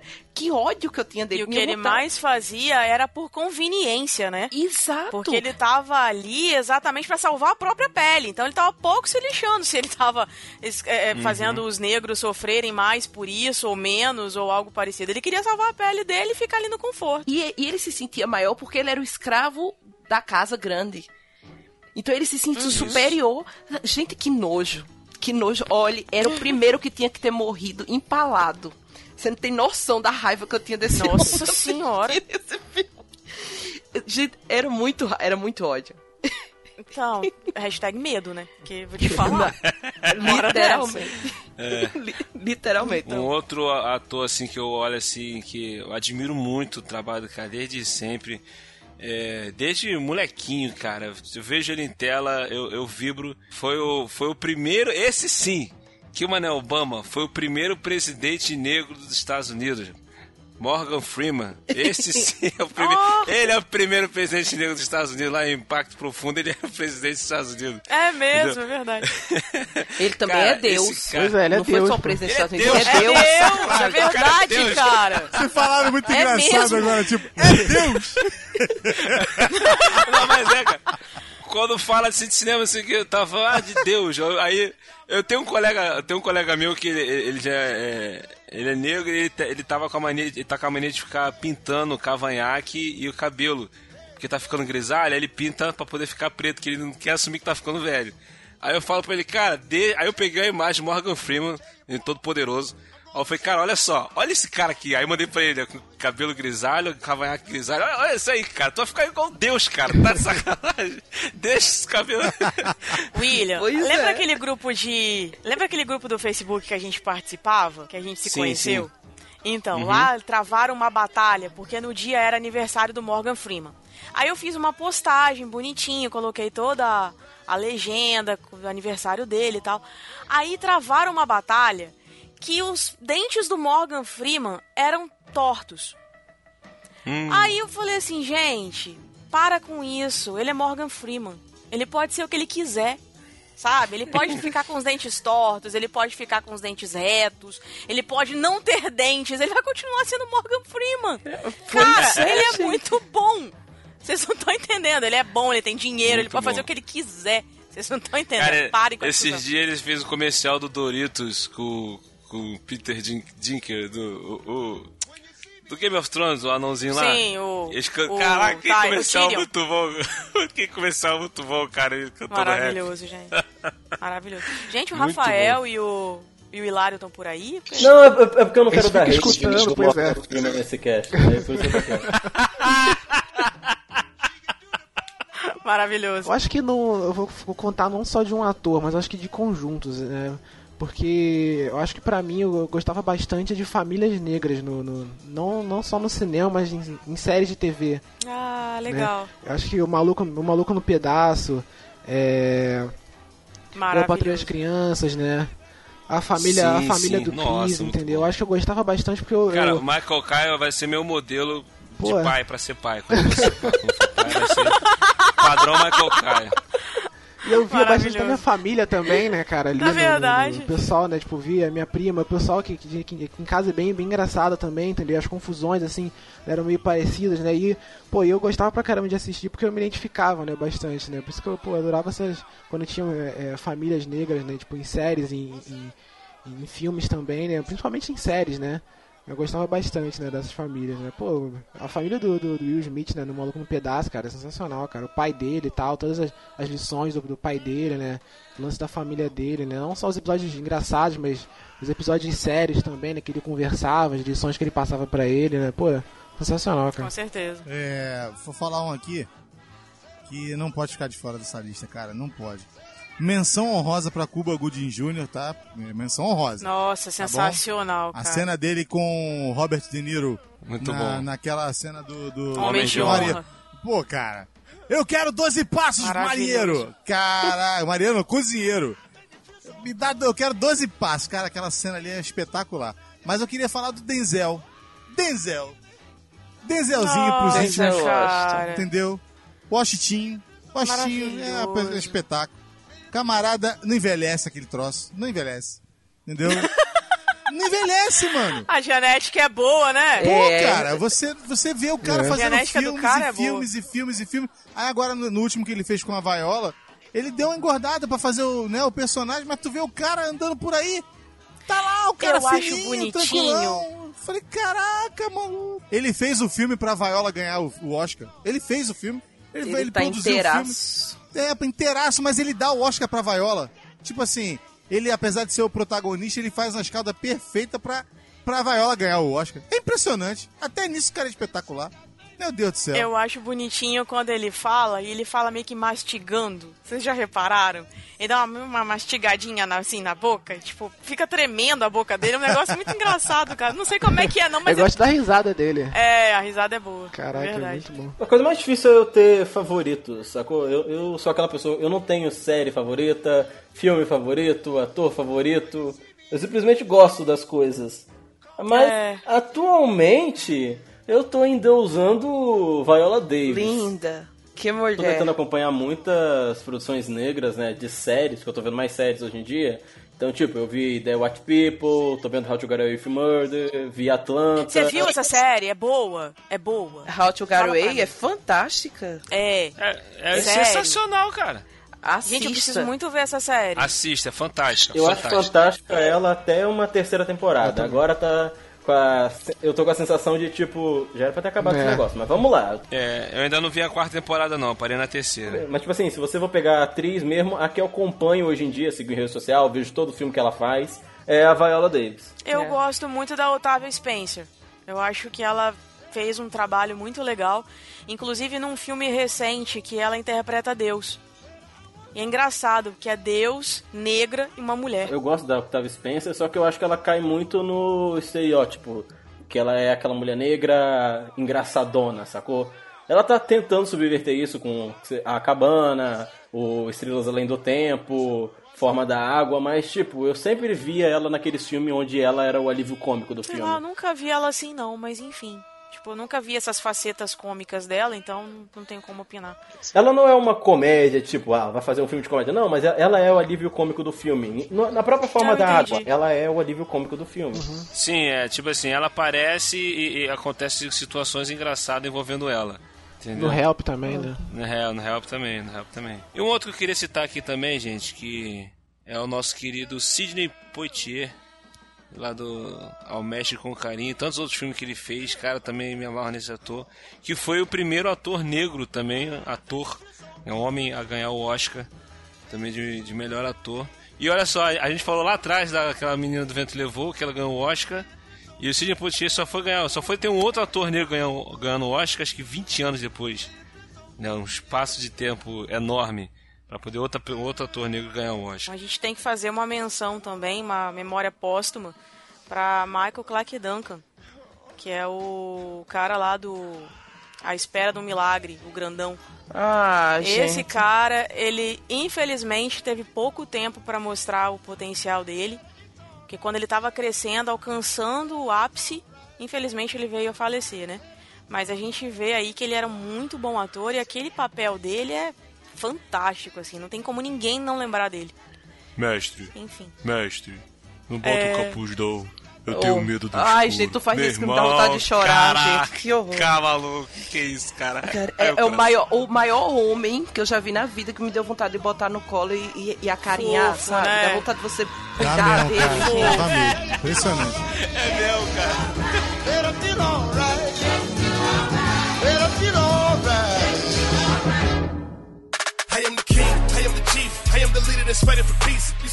E vamos então agora falar sobre o filme com uma das melhores trilhas sonoras já, meu irmão. Eu quero falar da trilha sonora desse filme que é maravilhosa, meu irmão. Melhor coisa do filme. Um dos poucos filmes que eu assisti recentemente que me fez sair do cinema com as trilhas na cabeça. Eu acho que tanto a trilha original, né, quanto a trilha feita, né, pelo Kendrick Lamar estão tão sensacionais, né? Elas, elas casam juntas no- durante o filme que, né, você nem, nem sente, né, quando tá entrando uma, quando tá entrando a outra, né? Ele, você vê que, acho que o Kendrick Lamar estu- estudou bastante, né, a, é, África, os ritmos africanos e tal, pra colocar e pra poder misturar, né, com, com o hip hop americano, né? Ele fez isso bastante, né? Tem uma amiga minha, ela escuta esse cast, a Lorena. Na hora que a gente tava assistindo ao filme, ela virou e falou assim: teve uma cena que, não sei, deu um grito assim, que parecia a música do Rei Leão. Aí na mesma hora aparecem uns bichinhos correndo, aí aparece uma pedra. Eu falei assim, gente, a pedra do leão ali, a pedra do rei. Sabe? Impossível não fazer a comparação. Tem um monte de meme, né? Que Sim. saiu fazendo comparação do, do Pantera Negra Sim. com o Rei Leão. Na- no final do filme, inclusive, nos créditos, tem umas- uns desenhozinhos que aparecem, que aparece um leãozinho. Eu falei, gente, o Rei Leão, olha lá, é o Simba. Maravilhoso.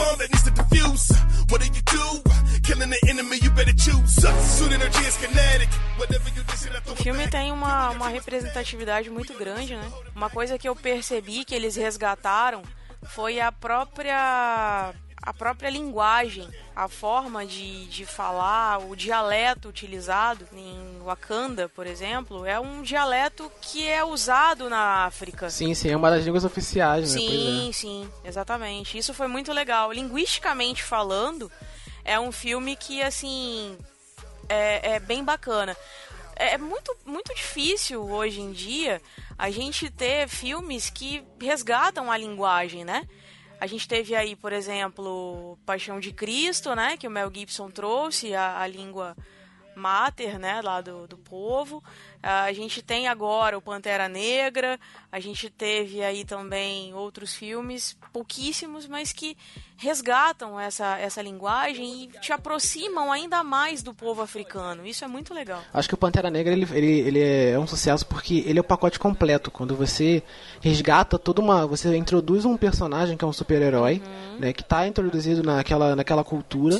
E você pega o pacote completo. Você pega toda. Você pega a vestimenta, você pega a língua, você pega a, a, a paisagem, você pega, entendeu? Toda, todos os costumes, entendeu? Você, por, por exemplo, aquele lance da luta, né? Que eu achei bem interessante foi que eles misturaram algumas coisas, né? Porque o Wakanda, né, é um, é um reino super tecnológico, né?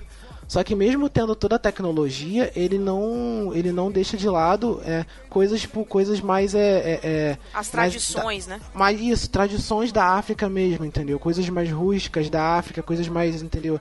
É, tipo, o lance deles lutarem pra, pra poder ver quem é o cara merecedor do, do trono do, do, do É, rei. tipo, ele, ele vai ser o rei e tal, mas pra poder isso acontecer, alguém pode desafiar e querer tomar o trono. Aí vai aquela luta, tem todo aquele ritual. Exato, é uma mistura de tecnologia com magia e com tradição mesmo, entendeu? Da África, né? Porque eles faziam isso, né? Colocavam os guerreiros representantes, povos, né? né? É, os Cada guerreiros que são um representantes de de cada. área.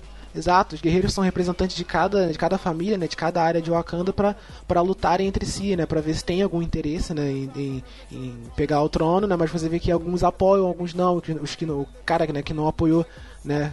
Levou o seu guerreiro, né? Representante pra lutar, né? Acho isso, bem legal, entendeu? Traz a gente pra, pra, pra, meio que pra cultura da África, né? E faz a gente ficar curioso, né? Pra poder pesquisar mais sobre isso, né? Conhecia, Isso né? é bem legal do filme. É, cara, o Pantera Negra, ele como ele se baseia no afrofuturismo, que é você pensar como que seria o futuro se os negros não fossem influenciados pelo colonizador, pelo ocidente e tal, o homem branco. Então, por isso, ele mantém as vestimentas do povo, a cultura, a ética que os- aquele povo mantém. E por isso que fica uma, parece que é novo, né? Uma parada no- é uma novidade, parece que você nunca tinha visto aquilo no cinema. Porque quando você vê esse é, futurismo, né? É, Steampunk, cyberpunk, você já tem uma imagem de como vai ser aquilo. Você pega Blade Runner e você pega quando os caras vão alter, é, carbono alterado da Netflix que ela fez agora, você já tem uma pré é, você já preconcebe como que vai ser o futuro. E não, o afrofuturismo ele pega tipo assim, ah, e se o, o homem branco nunca tivesse chegado na África? Como que aquele povo evoluiria? Então você mantém a, a- Exato. você mantém Você a cultura mantém a tradição. povo. Exato, você mantém a tradição daquele povo que muita gente olha e fala assim: ah, os caras são super tecnológicos e estão em monarquia e estão fazendo. O, qualquer um pode tirar o cara por combate. Isso daí é coisa tribal e, sacolé? De- Desmerecem a parada. Mas não, ele pega aquilo e como que seria aquilo se evoluísse e chegasse nesse ponto. Por isso que o filme ele tem minúcias, tipo assim, o, a dança do pessoal, como que eles se vestem, como que eles falam, né? Porque, tipo, se o homem A branco. nunca- cultura africana é toda explorada, né? Exato, porque se o homem branco ele nunca chegou naquele lugar, não tem por que você falar inglês igual os Estados Unidos falam, sacou? Funny like truth. Say something funny, your bunny go boom. You got a bevy of shit you could groom. We like to thank you for choosing our crew. And that's Eu não sei se vocês leram o quadrinho do Pantera Negra, eu não li. Então, eu sou leiga em Pantera Negra HQ. Mas essa, para vocês terem noção de como o roteiro ele foi bem pensado e ele foi respeitoso com a cultura, é, a história de, de vários orixás está representada dentro da, da, da história, dentro do, do roteiro, tá, do enredo. É, Quero fazer o- uma o- denúncia aqui rapidinho, hein, Rafaela? Só fazer uma denúncia aqui rapidinho. Ah. O Ruivo do Bloco 1, Pocket, ele, ele falou que o, o roteiro dos filmes é fraco. Então vai lá no Twitter e xinguem ele. Falem. Ó, o Ruivo, o Ruivo, ele, ele, Ele, ele, gosta saiu de tentar desestabilizar as coisas, Não, né? mas assim, se ele tá falando que o roteiro do filme é fraco porque ele é simples, é simples mesmo, é simplesmente uma luta de monarca. Eu, eu vou, eu vou até pegar assim na, na mão do Ruivo agora, porque eu, eu- um filme que eu assisti pensando no Ruivo. E vocês vão entender. Porque no dia que saiu, teve a pré-estreia, o Ruivo chegou pra mim e disse: o filme é fraco, é lento, muito arrastado, chato, e ele é tipo Mulher Maravilha. Chato só é tão ele. dando- Escuta, é o escuta, Ruivo. escuta, escuta. Ele fala isso de tudo. Escuta, só estão dando moral pra, pra, pra esse filme, Lá- lá porque é como a Mulher Maravilha. Não tinha representatividade nenhuma, aí chegou uma coisa qualquer e vocês estão enaltecendo. Gente, eu fui assistir o filme esperando ver cada passo do que ele estava me dizendo, do que ele tinha me dito. Primeiro, o filme dizer que o filme é arrastado, onde, pra mim, foi rápido Não é, cara. demais. Rápido demais. É. Sabe, ti- tinha espaço pra ter tanta discussão ali, pra mostrar a infância do T'Challa, sabe? Mostrar tanta coisa. E, a- e ele foi rápido demais. Quando eu vi, já tinha acabado e eu, queria voltar pra ver as coisas. Segundo, Nossa, eu queria disse, assistir de "Ah, novo quando eu saí do cinema. ele disse não foi tão representativo assim. Gente, uma coisa é representatividade, outra coisa é panfletário. Exato. Ele não é um filme de levantar a bandeira. Ele não é um Isso. filme que foi feito pra dizer assim, somos negros, estamos lutando pela bandeira negra. Não. Não. Ele é um filme que apresenta uma cultura africana, apresenta, sim, o fato do, do- do- da questão do colonizador, da, escravi- da escravidão, mostra esse povo com medo do que já aconteceu, é tanto que eles não se abrem para receber esses colonizadores de novo. Porque por que vamos nos abrir para o mundo se quando a gente se abriu, eles, eles nos massacraram? Então, mostra isso, mas em momento nenhum é um filme que foi feito para levantar a bandeira de movimento negro, não. Exato, Ele é um ele, tem política, ele tem política sim, mas ele não. Ele é um, ele é um filme Exatamente, político. É exatamente, exa- e ele é exatamente por isso que ele é especial. Porque até hoje a gente viu no cinema um, um- um elenco completamente negro falando de filmes panfletários, de, de filmes que levantavam a bandeira do movimento negro e mostrava a, a escravidão, mostrava a opressão, o preconceito. Esse não. Gente, é um filme de super-herói. É um filme Exato. como Exato. o Homem de Ferro, como Lanterna Verde. sabe? É um filme de super-herói. E é um filme que Ah. é todo do que, que, que tá acostumado a assistir um blockbuster. Um blockbuster foi para o cinema para assistir um filme de super-herói. E aí, quando um Exatamente. negro entra no cinema vendo um filme de super-herói, ele diz: Eu tô me vendo na tela.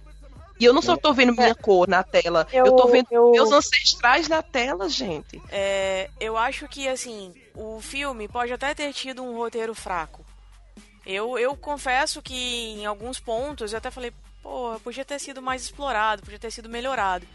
Entretanto, o filme Exato. traz uma mensagem que é o seguinte: vocês deveriam fazer exatamente isso aqui que a gente está fazendo, que é preservar o meio ambiente, que é preservar as relações familiares, preservar ah, a sociedade, preservar o mundo, ter paz, não é guerrear.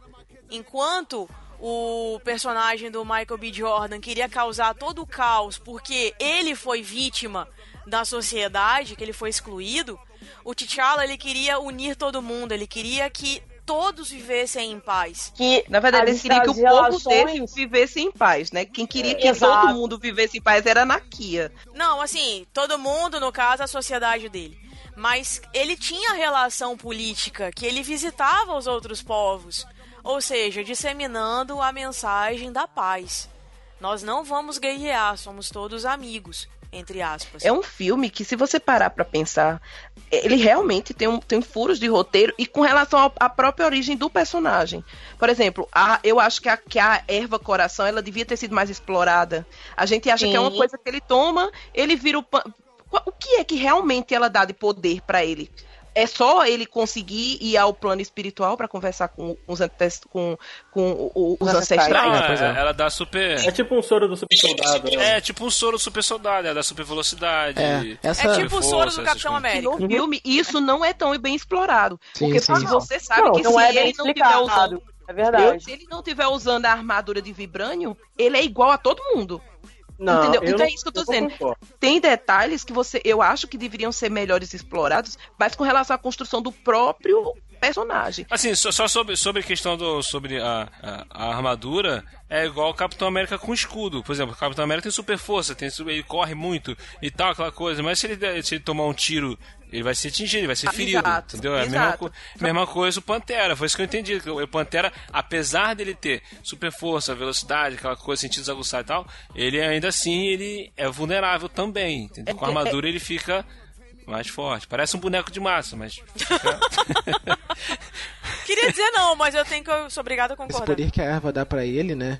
É, é bem mais explorado no- nos quadrinhos, né? Que é um Nos fala que é um, exato. Exato, né? Que é um poder que dá, que faz ele se, é, que aumenta o sentido dele, né? Tudo isso, né? Agora no filme realmente ficou só nessa superfície. Parece que é só um soro do super soldado, né? Que dá o poder de super força e acabou, né? Assim, o que eu entendi da Eva no filme é que ela, ela reconecta ele com os antepassados, tanto que eles fazem aquele plano maravilhoso com o céu roxo, e ela dá poderes também pra ele. Porque por isso que antes dele começar o combate lá, ele bebe aquele treco pra tirar aquilo, senão ele ia ter uma Pra tirar, vantagem exatamente. sobre aquela pessoa. Então, se ele tem que tirar, aquilo agrega alguma coisa a ele, da super força, da super velocidade. Então, quando ele. Eu entendi, pelo menos, quando ele tira a erva, aí ele vira um cara normal e pode bater de frente com qualquer um da aldeia. Mas Uhum. quando ele bebe aquela erva de novo e vai pro plano astral, aí ele é alguém superior. Ele, um murro dele joga um cara longe. Por isso que ele tem que tirar no combate aquilo. É, é, mas, é, né, Então, assim, eu acho que com relação ao furo do, do roteiro e o roteiro dizerem que o roteiro é raso, é mais nisso. Mas, por exemplo, gente, a gente tem várias palmadinhas na cara que você vai tomando ao longo do filme todo. Quando chega no final, você diz assim, olha isso. É quase um palmadinhas, soco porque no olha, olha só. estômago, filha. Olha só, você tá lá conversando com o cara e o cara chega e diz assim: Eu tô requisitando o trono. Né? Aí ele fez: Quem é você? Você não nasceu aqui. Ele fez: Mas eu sou de Wakanda. Ah, mas não- você não, não é dono disso aqui. Aí ele: Peraí. Todos não viemos do continente africano? Não foi a origem da vida, não foi aqui?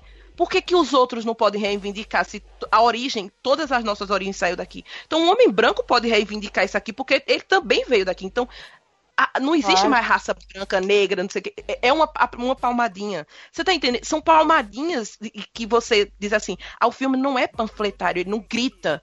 Ah, sabe, liberdade Eu- eu- povo eu já negro", entendi Mas é um. Ele é histórico, ele pontua você vai histórico, tomando isso, entendeu? Pois Eu é, sei. é, você você vê que é o povo, é o povo, é o povo menosprezando o povo. Por exemplo, na hora lá que o Pantera Negra vai pedir ajuda para, né, ele voltou, tá querendo pegar o trono de volta, e aí ele vai para aquela tribo lá dos, Uhum. dos gorilas que eu não, não lembro, que ele diz assim: "Me empreste seu exército". Aí ele faz: "Vocês são muito engraçados. Nós somos tribos irmãs. O, o vibrânio veio para todo mundo. E vocês nunca pisaram aqui na minha tribo pra me pedir nada, nem pra me estender favor nenhum. E agora, porque você precisa, eu tenho que dar meu exército. Então, assim, você diz: caramba, vocês são um povo que já tá se isolando de todo mundo, porque vocês têm medo do, do homem branco. Por que, os negros ali não estão unidos? Você tá entendendo? Então é- são coisas que você vai vendo as diferenças. É você dizer assim, nós somos irmãos quando te interessa. Quando não, quando não te interessa, nem pisa aqui. Isso é o questionamento que é levantado pelo vilão do filme, pelo personagem do Michael B. Exato. Jordan. Porque, tipo assim, pô, vocês estão aqui separados aqui, mas nossos irmãos vizinhos espalhados pelo mundo, entendeu? Tão Estão sendo oprimidos e, vo- e vocês não estão fazendo nada. Mas aí Vocês é podem que fazer vem, alguma aí é coisa, que não tá, podem William. fazer. O personagem do B. Jordan, ele vem pro filme exatamente pra cutucar a gente. Ele vem justamente pra Exato. levantar todas essas questões. Peraí, é, lá no início, por exemplo, quando ele tá no museu, que aí ele pede as explicações pra, pra mulher, e ela começa a falar uns negócios meio, meio atravessado, aí ele vira pra ela e pergunta, mas peraí, isso aqui não é de vocês. Isso aqui é da cultura, do povo tal, que fez isso, isso, isso. Sabe? Então, assim, ele, ele exatamente foi plantado no filme pra ser o questionador. pra provocar na gente aquela coisa. Peraí, mas o cara tá certo. Por que, que a gente não pensa como ele? É as alfinetadas, né? As palmadinhas que a, a Rafaela falou. Então, E realmente, no começo ele- você não consegue ter ódio dele. isso. Exato. Você não consegue ter ódio dele. Você consegue ter ódio do Cló.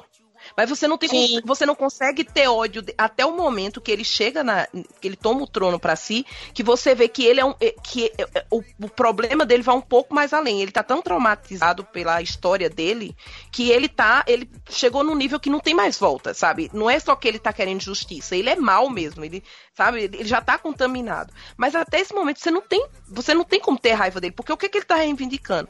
Olha, nós estamos somos muito ricos. Nós não nosso povo não precisava estar morrendo porque a gente tem a cura para a morte do nosso povo.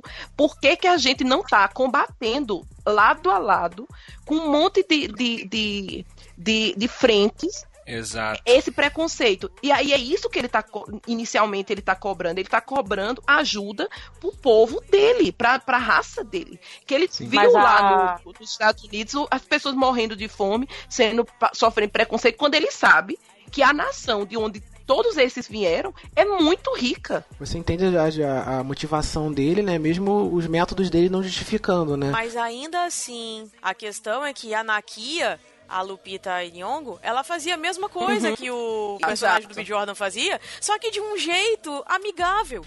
Tanto que ela vira pro, pro T'Challa, vira pra ele e fala: é, Eu não posso ficar calada sabendo que o meu povo, pessoas como eu, estão sofrendo. Eu preciso voltar. Eu preciso ajudar. Sabe? Sim, sim. E, e, e Wakanda tem exatamente pra aquele povo e pro nosso. Vai sobrar. O personagem do, do, do, do- do Pantera Negra, ele aprende muito, ele aprende muito com os dois, né? Com a Anakin e com o Killmonger, né? Exato. Acho que um trunfo legal do filme é isso, que ele aprende que é um herói que aprende muito com o vilão, entendeu? É, e pra- e pra mim uma das melhores lições que ele aprende no filme é a questão, tipo assim, de não simplesmente ouvir e, e- e- e executar, né? Botar em prática 100% do que a geração anterior falava. Exatamente. O que a- geração antiga sempre falou, sempre ensinou que é assim, tem que ser assim, nós fazemos assim, fazemos assado. Só que quando você vai futucar, você vê que eles cometeram um erro lá atrás. E ele tá numa situação que ele pode corrigir esses erros. Cara, e- esse detalhezinho, cara, eu achei isso fantástico, cara, maravilhoso.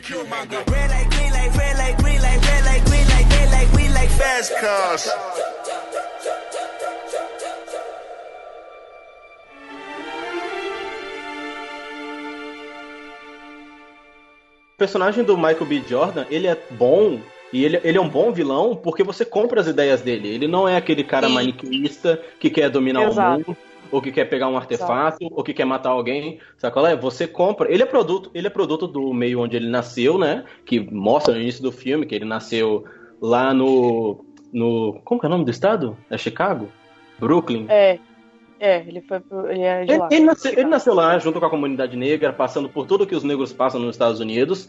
E o Chaka, e o Chaka e o T'Challa, eles são, querendo ou não, eles são monarcas. E se eles são monarcas, eles são conservadores. Então faz sentido eles serem assim, e o o Wakanda ela se isolou do mundo, então faz sentido ela tentar manter a tradição e não se expandir mesmo sabendo o que acontece no mundo.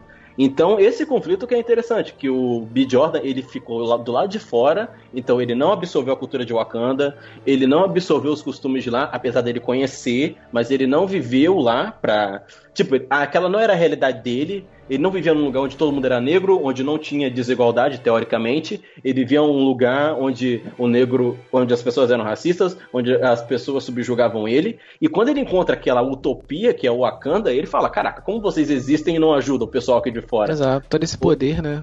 Exato, então esse conflito que é interessante. E a Nakia, ela é um meio disso, porque ela tem, ela nasceu em Wakanda, mas ao mesmo tempo ela olha para o mundo lá de fora. Então é- é- tem os dois extremos e o meio do filme. Eu acho que é por isso que o filme fica tão interessante, porque igual falaram, ah, o plot dele é raso. Tipo assim, eu acho que as pessoas elas confundem plot simples com raso. Porque igual, o- filme é simples. O filme ele conta luta pela monarquia. É isso o plot do filme.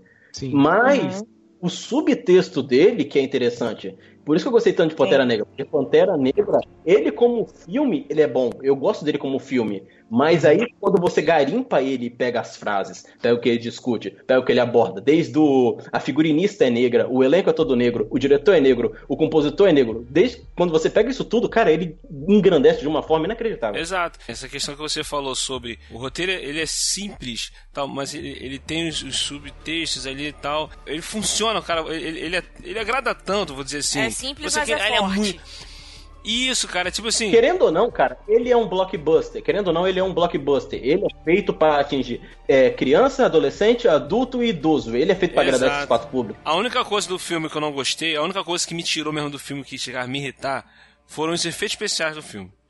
A única, Ah, isso eu concordo. A única coisa que tava, me dava agonia, eu, "Ah, Marvel, você não faz isso. Não, você não, Pois é. não é esse padrão, cara, de você. Entendeu? Caralho, vocês fazem melhor. Exato, né? O Ryan Coogler, né? O Ryan Coogler é um excelente diretor, né? Ele tem, pelo pelos poucos filmes que ele tem, você sabe que ele, ele sabe, ele fez, ele fez o Creed, né? Você sabe você sabe que ele sabe gravar uma cena, filmar uma cena de luta, né? Quando, como você vê a cena do cassino, né? A cena do cassino é, é impressionante, entendeu? A, a... Ai, gente, cenas com das- aquelas não guerreiras de-. Desculpa. Pô, as Ai, guerreiras- por, por ira, por As ira, meu guerreiras. Aquela peruca sens... Ó, Né? deixa eu falar. Deu não, Ah, foi feito. As cenas de- dela, da Michonne, das guerreiras, aquelas guerreiras de vermelho. Caraca, meu irmão, toda, pra mim foram o ponto alto das cenas de ação. As delas. Na cena do cassino, a câmera viajando, cara, é sensacional pra você poder entender tudo que tá acontecendo ali. Mas eu acho que ele tem essa dificuldade de gravar a cena de luta com é, efeito, efeito digital, entendeu? Com CGI. Isso. Aí, não, aí, concluindo o que eu queria falar, que apesar disso, o filme ele é tão bom que eu relevo. Falei, tá, Sim, sem dúvida. deixa pra lá. Porque aqui, a história aqui tá me agradando, cara. O que tá acontecendo aqui, eu tô gostando. Quando tinha a cena de ação com muito efeito especial, mas quando voltava, eu fiz, vai, continua aí, continua isso que, que é isso que eu quero ver tal.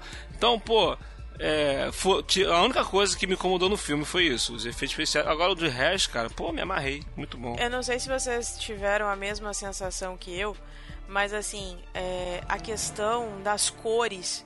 O filme é muito colorido. É tudo muito bonito, é tudo muito sincronizado. As tribos todas coloridas, sabe? Formando tipo um arco-íris.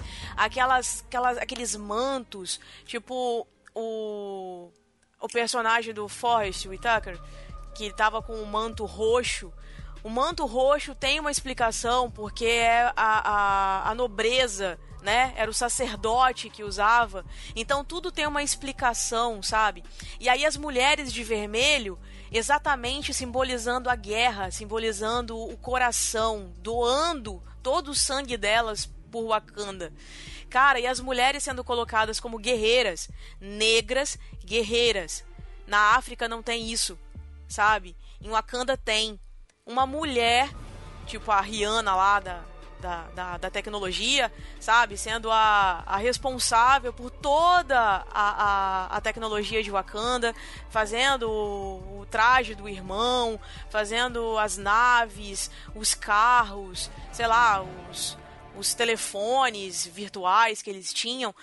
Sabe? Então a representatividade da mulher também, a mulher negra no cinema, cara, sensacional, assim. Eu acho que todo o saldo bom foi também. positivo, sabe? Independente E é dos furos de roteiro.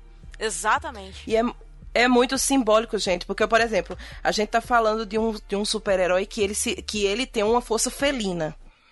Como é que age, como é que age o felino com, com as com as o, o, o, a pantera? A. Por exemplo, vamos pro, pros leões e as leoas. O- como é que ele lida? É um leão que ele é o líder e ele é rodeado de leoas e elas o protegem. E é exatamente isso que a gente vê lá, sabe? É, é muito representativo, é muito simbólico do, da cultura africana, sabe? É, é, ele é o rei e ele tá sendo protegido por mulheres. Outra coisa, eu acho lindo fugir daquele estereótipo de que, ah, estamos falando de tribos africanas, então a gente vai ver um monte de gente vestida com pe- pegando pele de bicho, tudo com roupa de oncinha, um pedaço de tanga de couro e é isso. Não, gente. Sabe? As não, tanguinhas, né, de, de se chita. você parar, É pois é, se você parar pra ver a, a, a moda africana hoje, é, ela tá representada no filme, sabe? Ela representou várias tribos africanas, aquelas mulheres que usavam colares enormes pra ficar com os pescoços gigantes, sabe? Porque é esbelto e estavam lá naquelas guerreiras, sabe? É, Lindas, não precisava de cabelo. As que tinham cabelo estavam lindas, por exemplo, no, é, a Nakia, ela tem o cabelo afro linda, sabe? Quando você vê a, a, a, a, a vestindo uma roupa e colocando uma peruca, que você vê que ela tá como, sei lá, bota uma, uma peruca que não tem nada a ver com, com o, o- a cor dela, com a etnia Ela bota dela. uma peruca alisada. E ela fica com Isso, ódio. é. Ela diz, eu não tô suportando Não, mas isso. é sério. É, e eu. E, É, não, mas sim. E ela diz. E ela não gosta, é, né? Ela disse, eu não tô suportando isso. E, e- e ela tem umas frases assim maravilhosas. Porque o Cló chama elas de. chama os negros de. O pessoal de Wakanda ele chama de primitivos. Eles são selvagens. Aí tem uma hora lá que eles estão atirando a torto e a direito e ela para assim, aí ele faz selvagens, armas de fogo, não tem coisa mais selvagem. Só barulho. Porque, É. gente, se para uma tribo que é baseada em honra e em tradição, não tem nada mais é, covarde do que você usar uma arma de fogo. Porque você não tá indo pro embate direto. Sabe, você tá matando alguém à distância. E eles não usam É isso, eles verdade. usam lanças. Exato. É corpo a corpo, é combate corpo a corpo. Sabe? E quem é o primitivo? Quem é o covarde? Quem é o selvagem? É aquele que mata você na covardia ou é aquele que dá o corpo para lutar frente a frente com você, de par para par, igual ao igual? Sabe? E é- é- são essas as palmadinhas que eu vou dizendo que vai dando no filme que você vai se apaixonando e você vai ficando dizendo assim, cara, não tem furo de roteiro aqui, sabe? Tá, tá me encantando. Outra coisa que eu percebi, também não sei se vocês tiveram a mesma impressão que eu, ah, nesse filme, pelo fato de a maioria do elenco ser negra, pegaram o Claw, o personagem do Ed Serkins, e fizeram ele como se ele fosse o negro. Nos filmes de brancos, os negros são os vilões, né? Eles que são os bandidos, os traficantes e tal. E nesse filme foi o contrário. Fizeram ele, o personagem, o personagem branco, ser como se fosse um negro. Eu não achei ele tanto discriminado quanto é o cara da CIA, que eu não lembro agora É, o o nome do Martin personagem. Freeman, né? Né? Ah, que, que é verdade. inclusive, inclusive ele tem uma hora dele. lá que ele vai é que ele vai conversar com diretamente com o cara da tribo, da, da tribo dos gorilas, que na hora que ele começa a falar, todo mundo começa a imitar um macaco. Fica uou, Ah, é uou, uou. verdade. Aí ele faz Que assim. ele não tem voz, é. né? Isso, aqui colonizador não fala. Se você, se você abrir a boca, eu vou servir você de comida pros meus filhos. E o cara fica todo com medo, assim, ele faz. Você realmente não conhece a gente, né? A gente é- aqui, todos nós somos vegetarianos. E cai todo mundo na gargalhada, sabe? É verdade. Além de calar o colonizador, você ainda dá um tapa na cara de tirar aquele preconceito de dar todo mundo de África é canibal. Cara, é muito fantástico. Eu acho que esses dois personagens, eles são. Eles não são os prejudicados, né? Eles são os caras que trazem o estereótipo. Tem até aquela cena lá que ele tá falando com a Okoi. Tá falando com a Okoi, não. Ele tá falando com o T'Challa. E, e a Okoi tá do lado dele ele fala: Ah, ela não fala inglês, não? Aí a Michonne fala: Só quando ela quer. Então, tipo, rola muito essa parada do homem falar. Pedir permissão pra outro homem pra falar com a menina. E, tipo, a menina tá do seu lado, velho. O que, que tá acontecendo? Então, É, ele tipo é o cara assim, do é, ele, ele poderia ter dito pra ela, né? Você não fala inglês, não? Tipo assim, aí ele, ele fala pro outro cara, né? Aí ela responde como se fosse só quando ela quer. Como, tipo, muito bom, muito bom. É tipo quando você, sei lá, você dá em cima de uma menina, aí você descobre que ela tem namorado, aí você pede desculpa pro namorado, não pra ela, sabe qual é? Pois é. Mais ou menos. Pois é. Mais ou menos Um- um- isso. uma coisa que eu gostei nesse filme também é que o humor, ele tá na dose certa. Na verdade, ele tem Exato. quase. Ele tem pouco humor em relação aos outros filmes. Entendeu? Ele Muito não é uma coisa diferente assim, tipo. do, do- da Marvel básica, né? Que fica cheia de piadinhas. Os filmes da Marvel, os filmes da Marvel é como se os caras tivessem assim, meu Deus, a- a- essa cena, vamos encerrar essa cena, tem que colocar uma piada no final dessa cena. Vamos fechar essa cena, vai, outra piada, vai, entendeu? Os filmes da Marvel são meio assim. E esse não, cara. Teve um momento ou outro que teve uma piadinha, entendeu? Eu achei isso na dose certa. O contraste fica ainda maior porque esse filme veio depois de Thor. E Thor, Pois pra é. mim pelo menos, foi uma galhofa inacreditável. Exatamente. Mas acho que esse filme ele teria que, ele teria que ser assim, porque pelo assunto que ele, que ele aborda, né? Pelos assuntos que ele aborda e porque. pe- Pelo respeito também, né? Porque muitos filmes da Marvel, quando você começa uma, um assunto um pouco mais dramático, né? Sempre é cortado com uma piada, né? Isso é uma coisa que, né, que me incomoda. Acho que não tem gente que não incomoda, adora o, o tom do humor. Mas assim, é, me incomoda porque corta um pouco da, do drama, entendeu? Da profundidade que tem aquele personagem ali. Eu acho que nisso, nisso eles acertaram nesse filme, né? De não ter essa, essas piadas que cortam, né? O, o, O que me incomoda é o exagero, cara. Alguns filmes exageram. Demais, um demais. E eh, nesse você não vê. Yeah, we here now, don't be scared now. Y'all know we about to E, e, gente, eu queria só atentar pra uma última cena aqui. Que eu acho que pra mim fala mais do que tudo desse roteiro, que é a morte do, do, do Jordan. né, no- lá no finalzinho, que ele diz assim: Eu queria só ver o, o pôr do, do sol, sol. de Wakanda, que tanto falaram. E aí ele diz assim: A Nossa gente ainda Senhora. pode te salvar. E sim, nes- nessa hora a lágrima desceu quente, mesmo segurando, Sim. sabe? Que ele diz assim: a gente ainda pode te salvar. Aí ele fez pra quê? Pra eu, vir, pra eu viver preso? Eu quero que você me mate, você jogue, me jogue no oceano. Por, pra ser como os meus irmãos. Porque sabiam que a morte era melhor do que uma vida de escravidão. Mas, gente, Cara, como Caraca. não, não Aí se não emocionar foi com o tapinha, roteiro? não, cara. Aí foi um soco com tudo. Tipo, soco na boca do Cara, estômago. chorei. Chorei, me Essa arrepiei cena- inteira, saí feliz. Olha, se tivesse só essa frase nesse filme, eu tinha saído feliz. Chorei largado, como diz o outro. Chorei largado. Bring a bullet, bring a sword, bring a morgue, but you can't bring the truth to me. Fuck you and all your expectations. É isso aí, galera. Esse foi o nosso papo aqui maravilhoso, cara. Foi sensacional, espetacular. Se você gostou desse comentário, se não gostou, deixa seu comentário também, conta pra gente, tá? E nós tivemos aqui a participação de uma galera.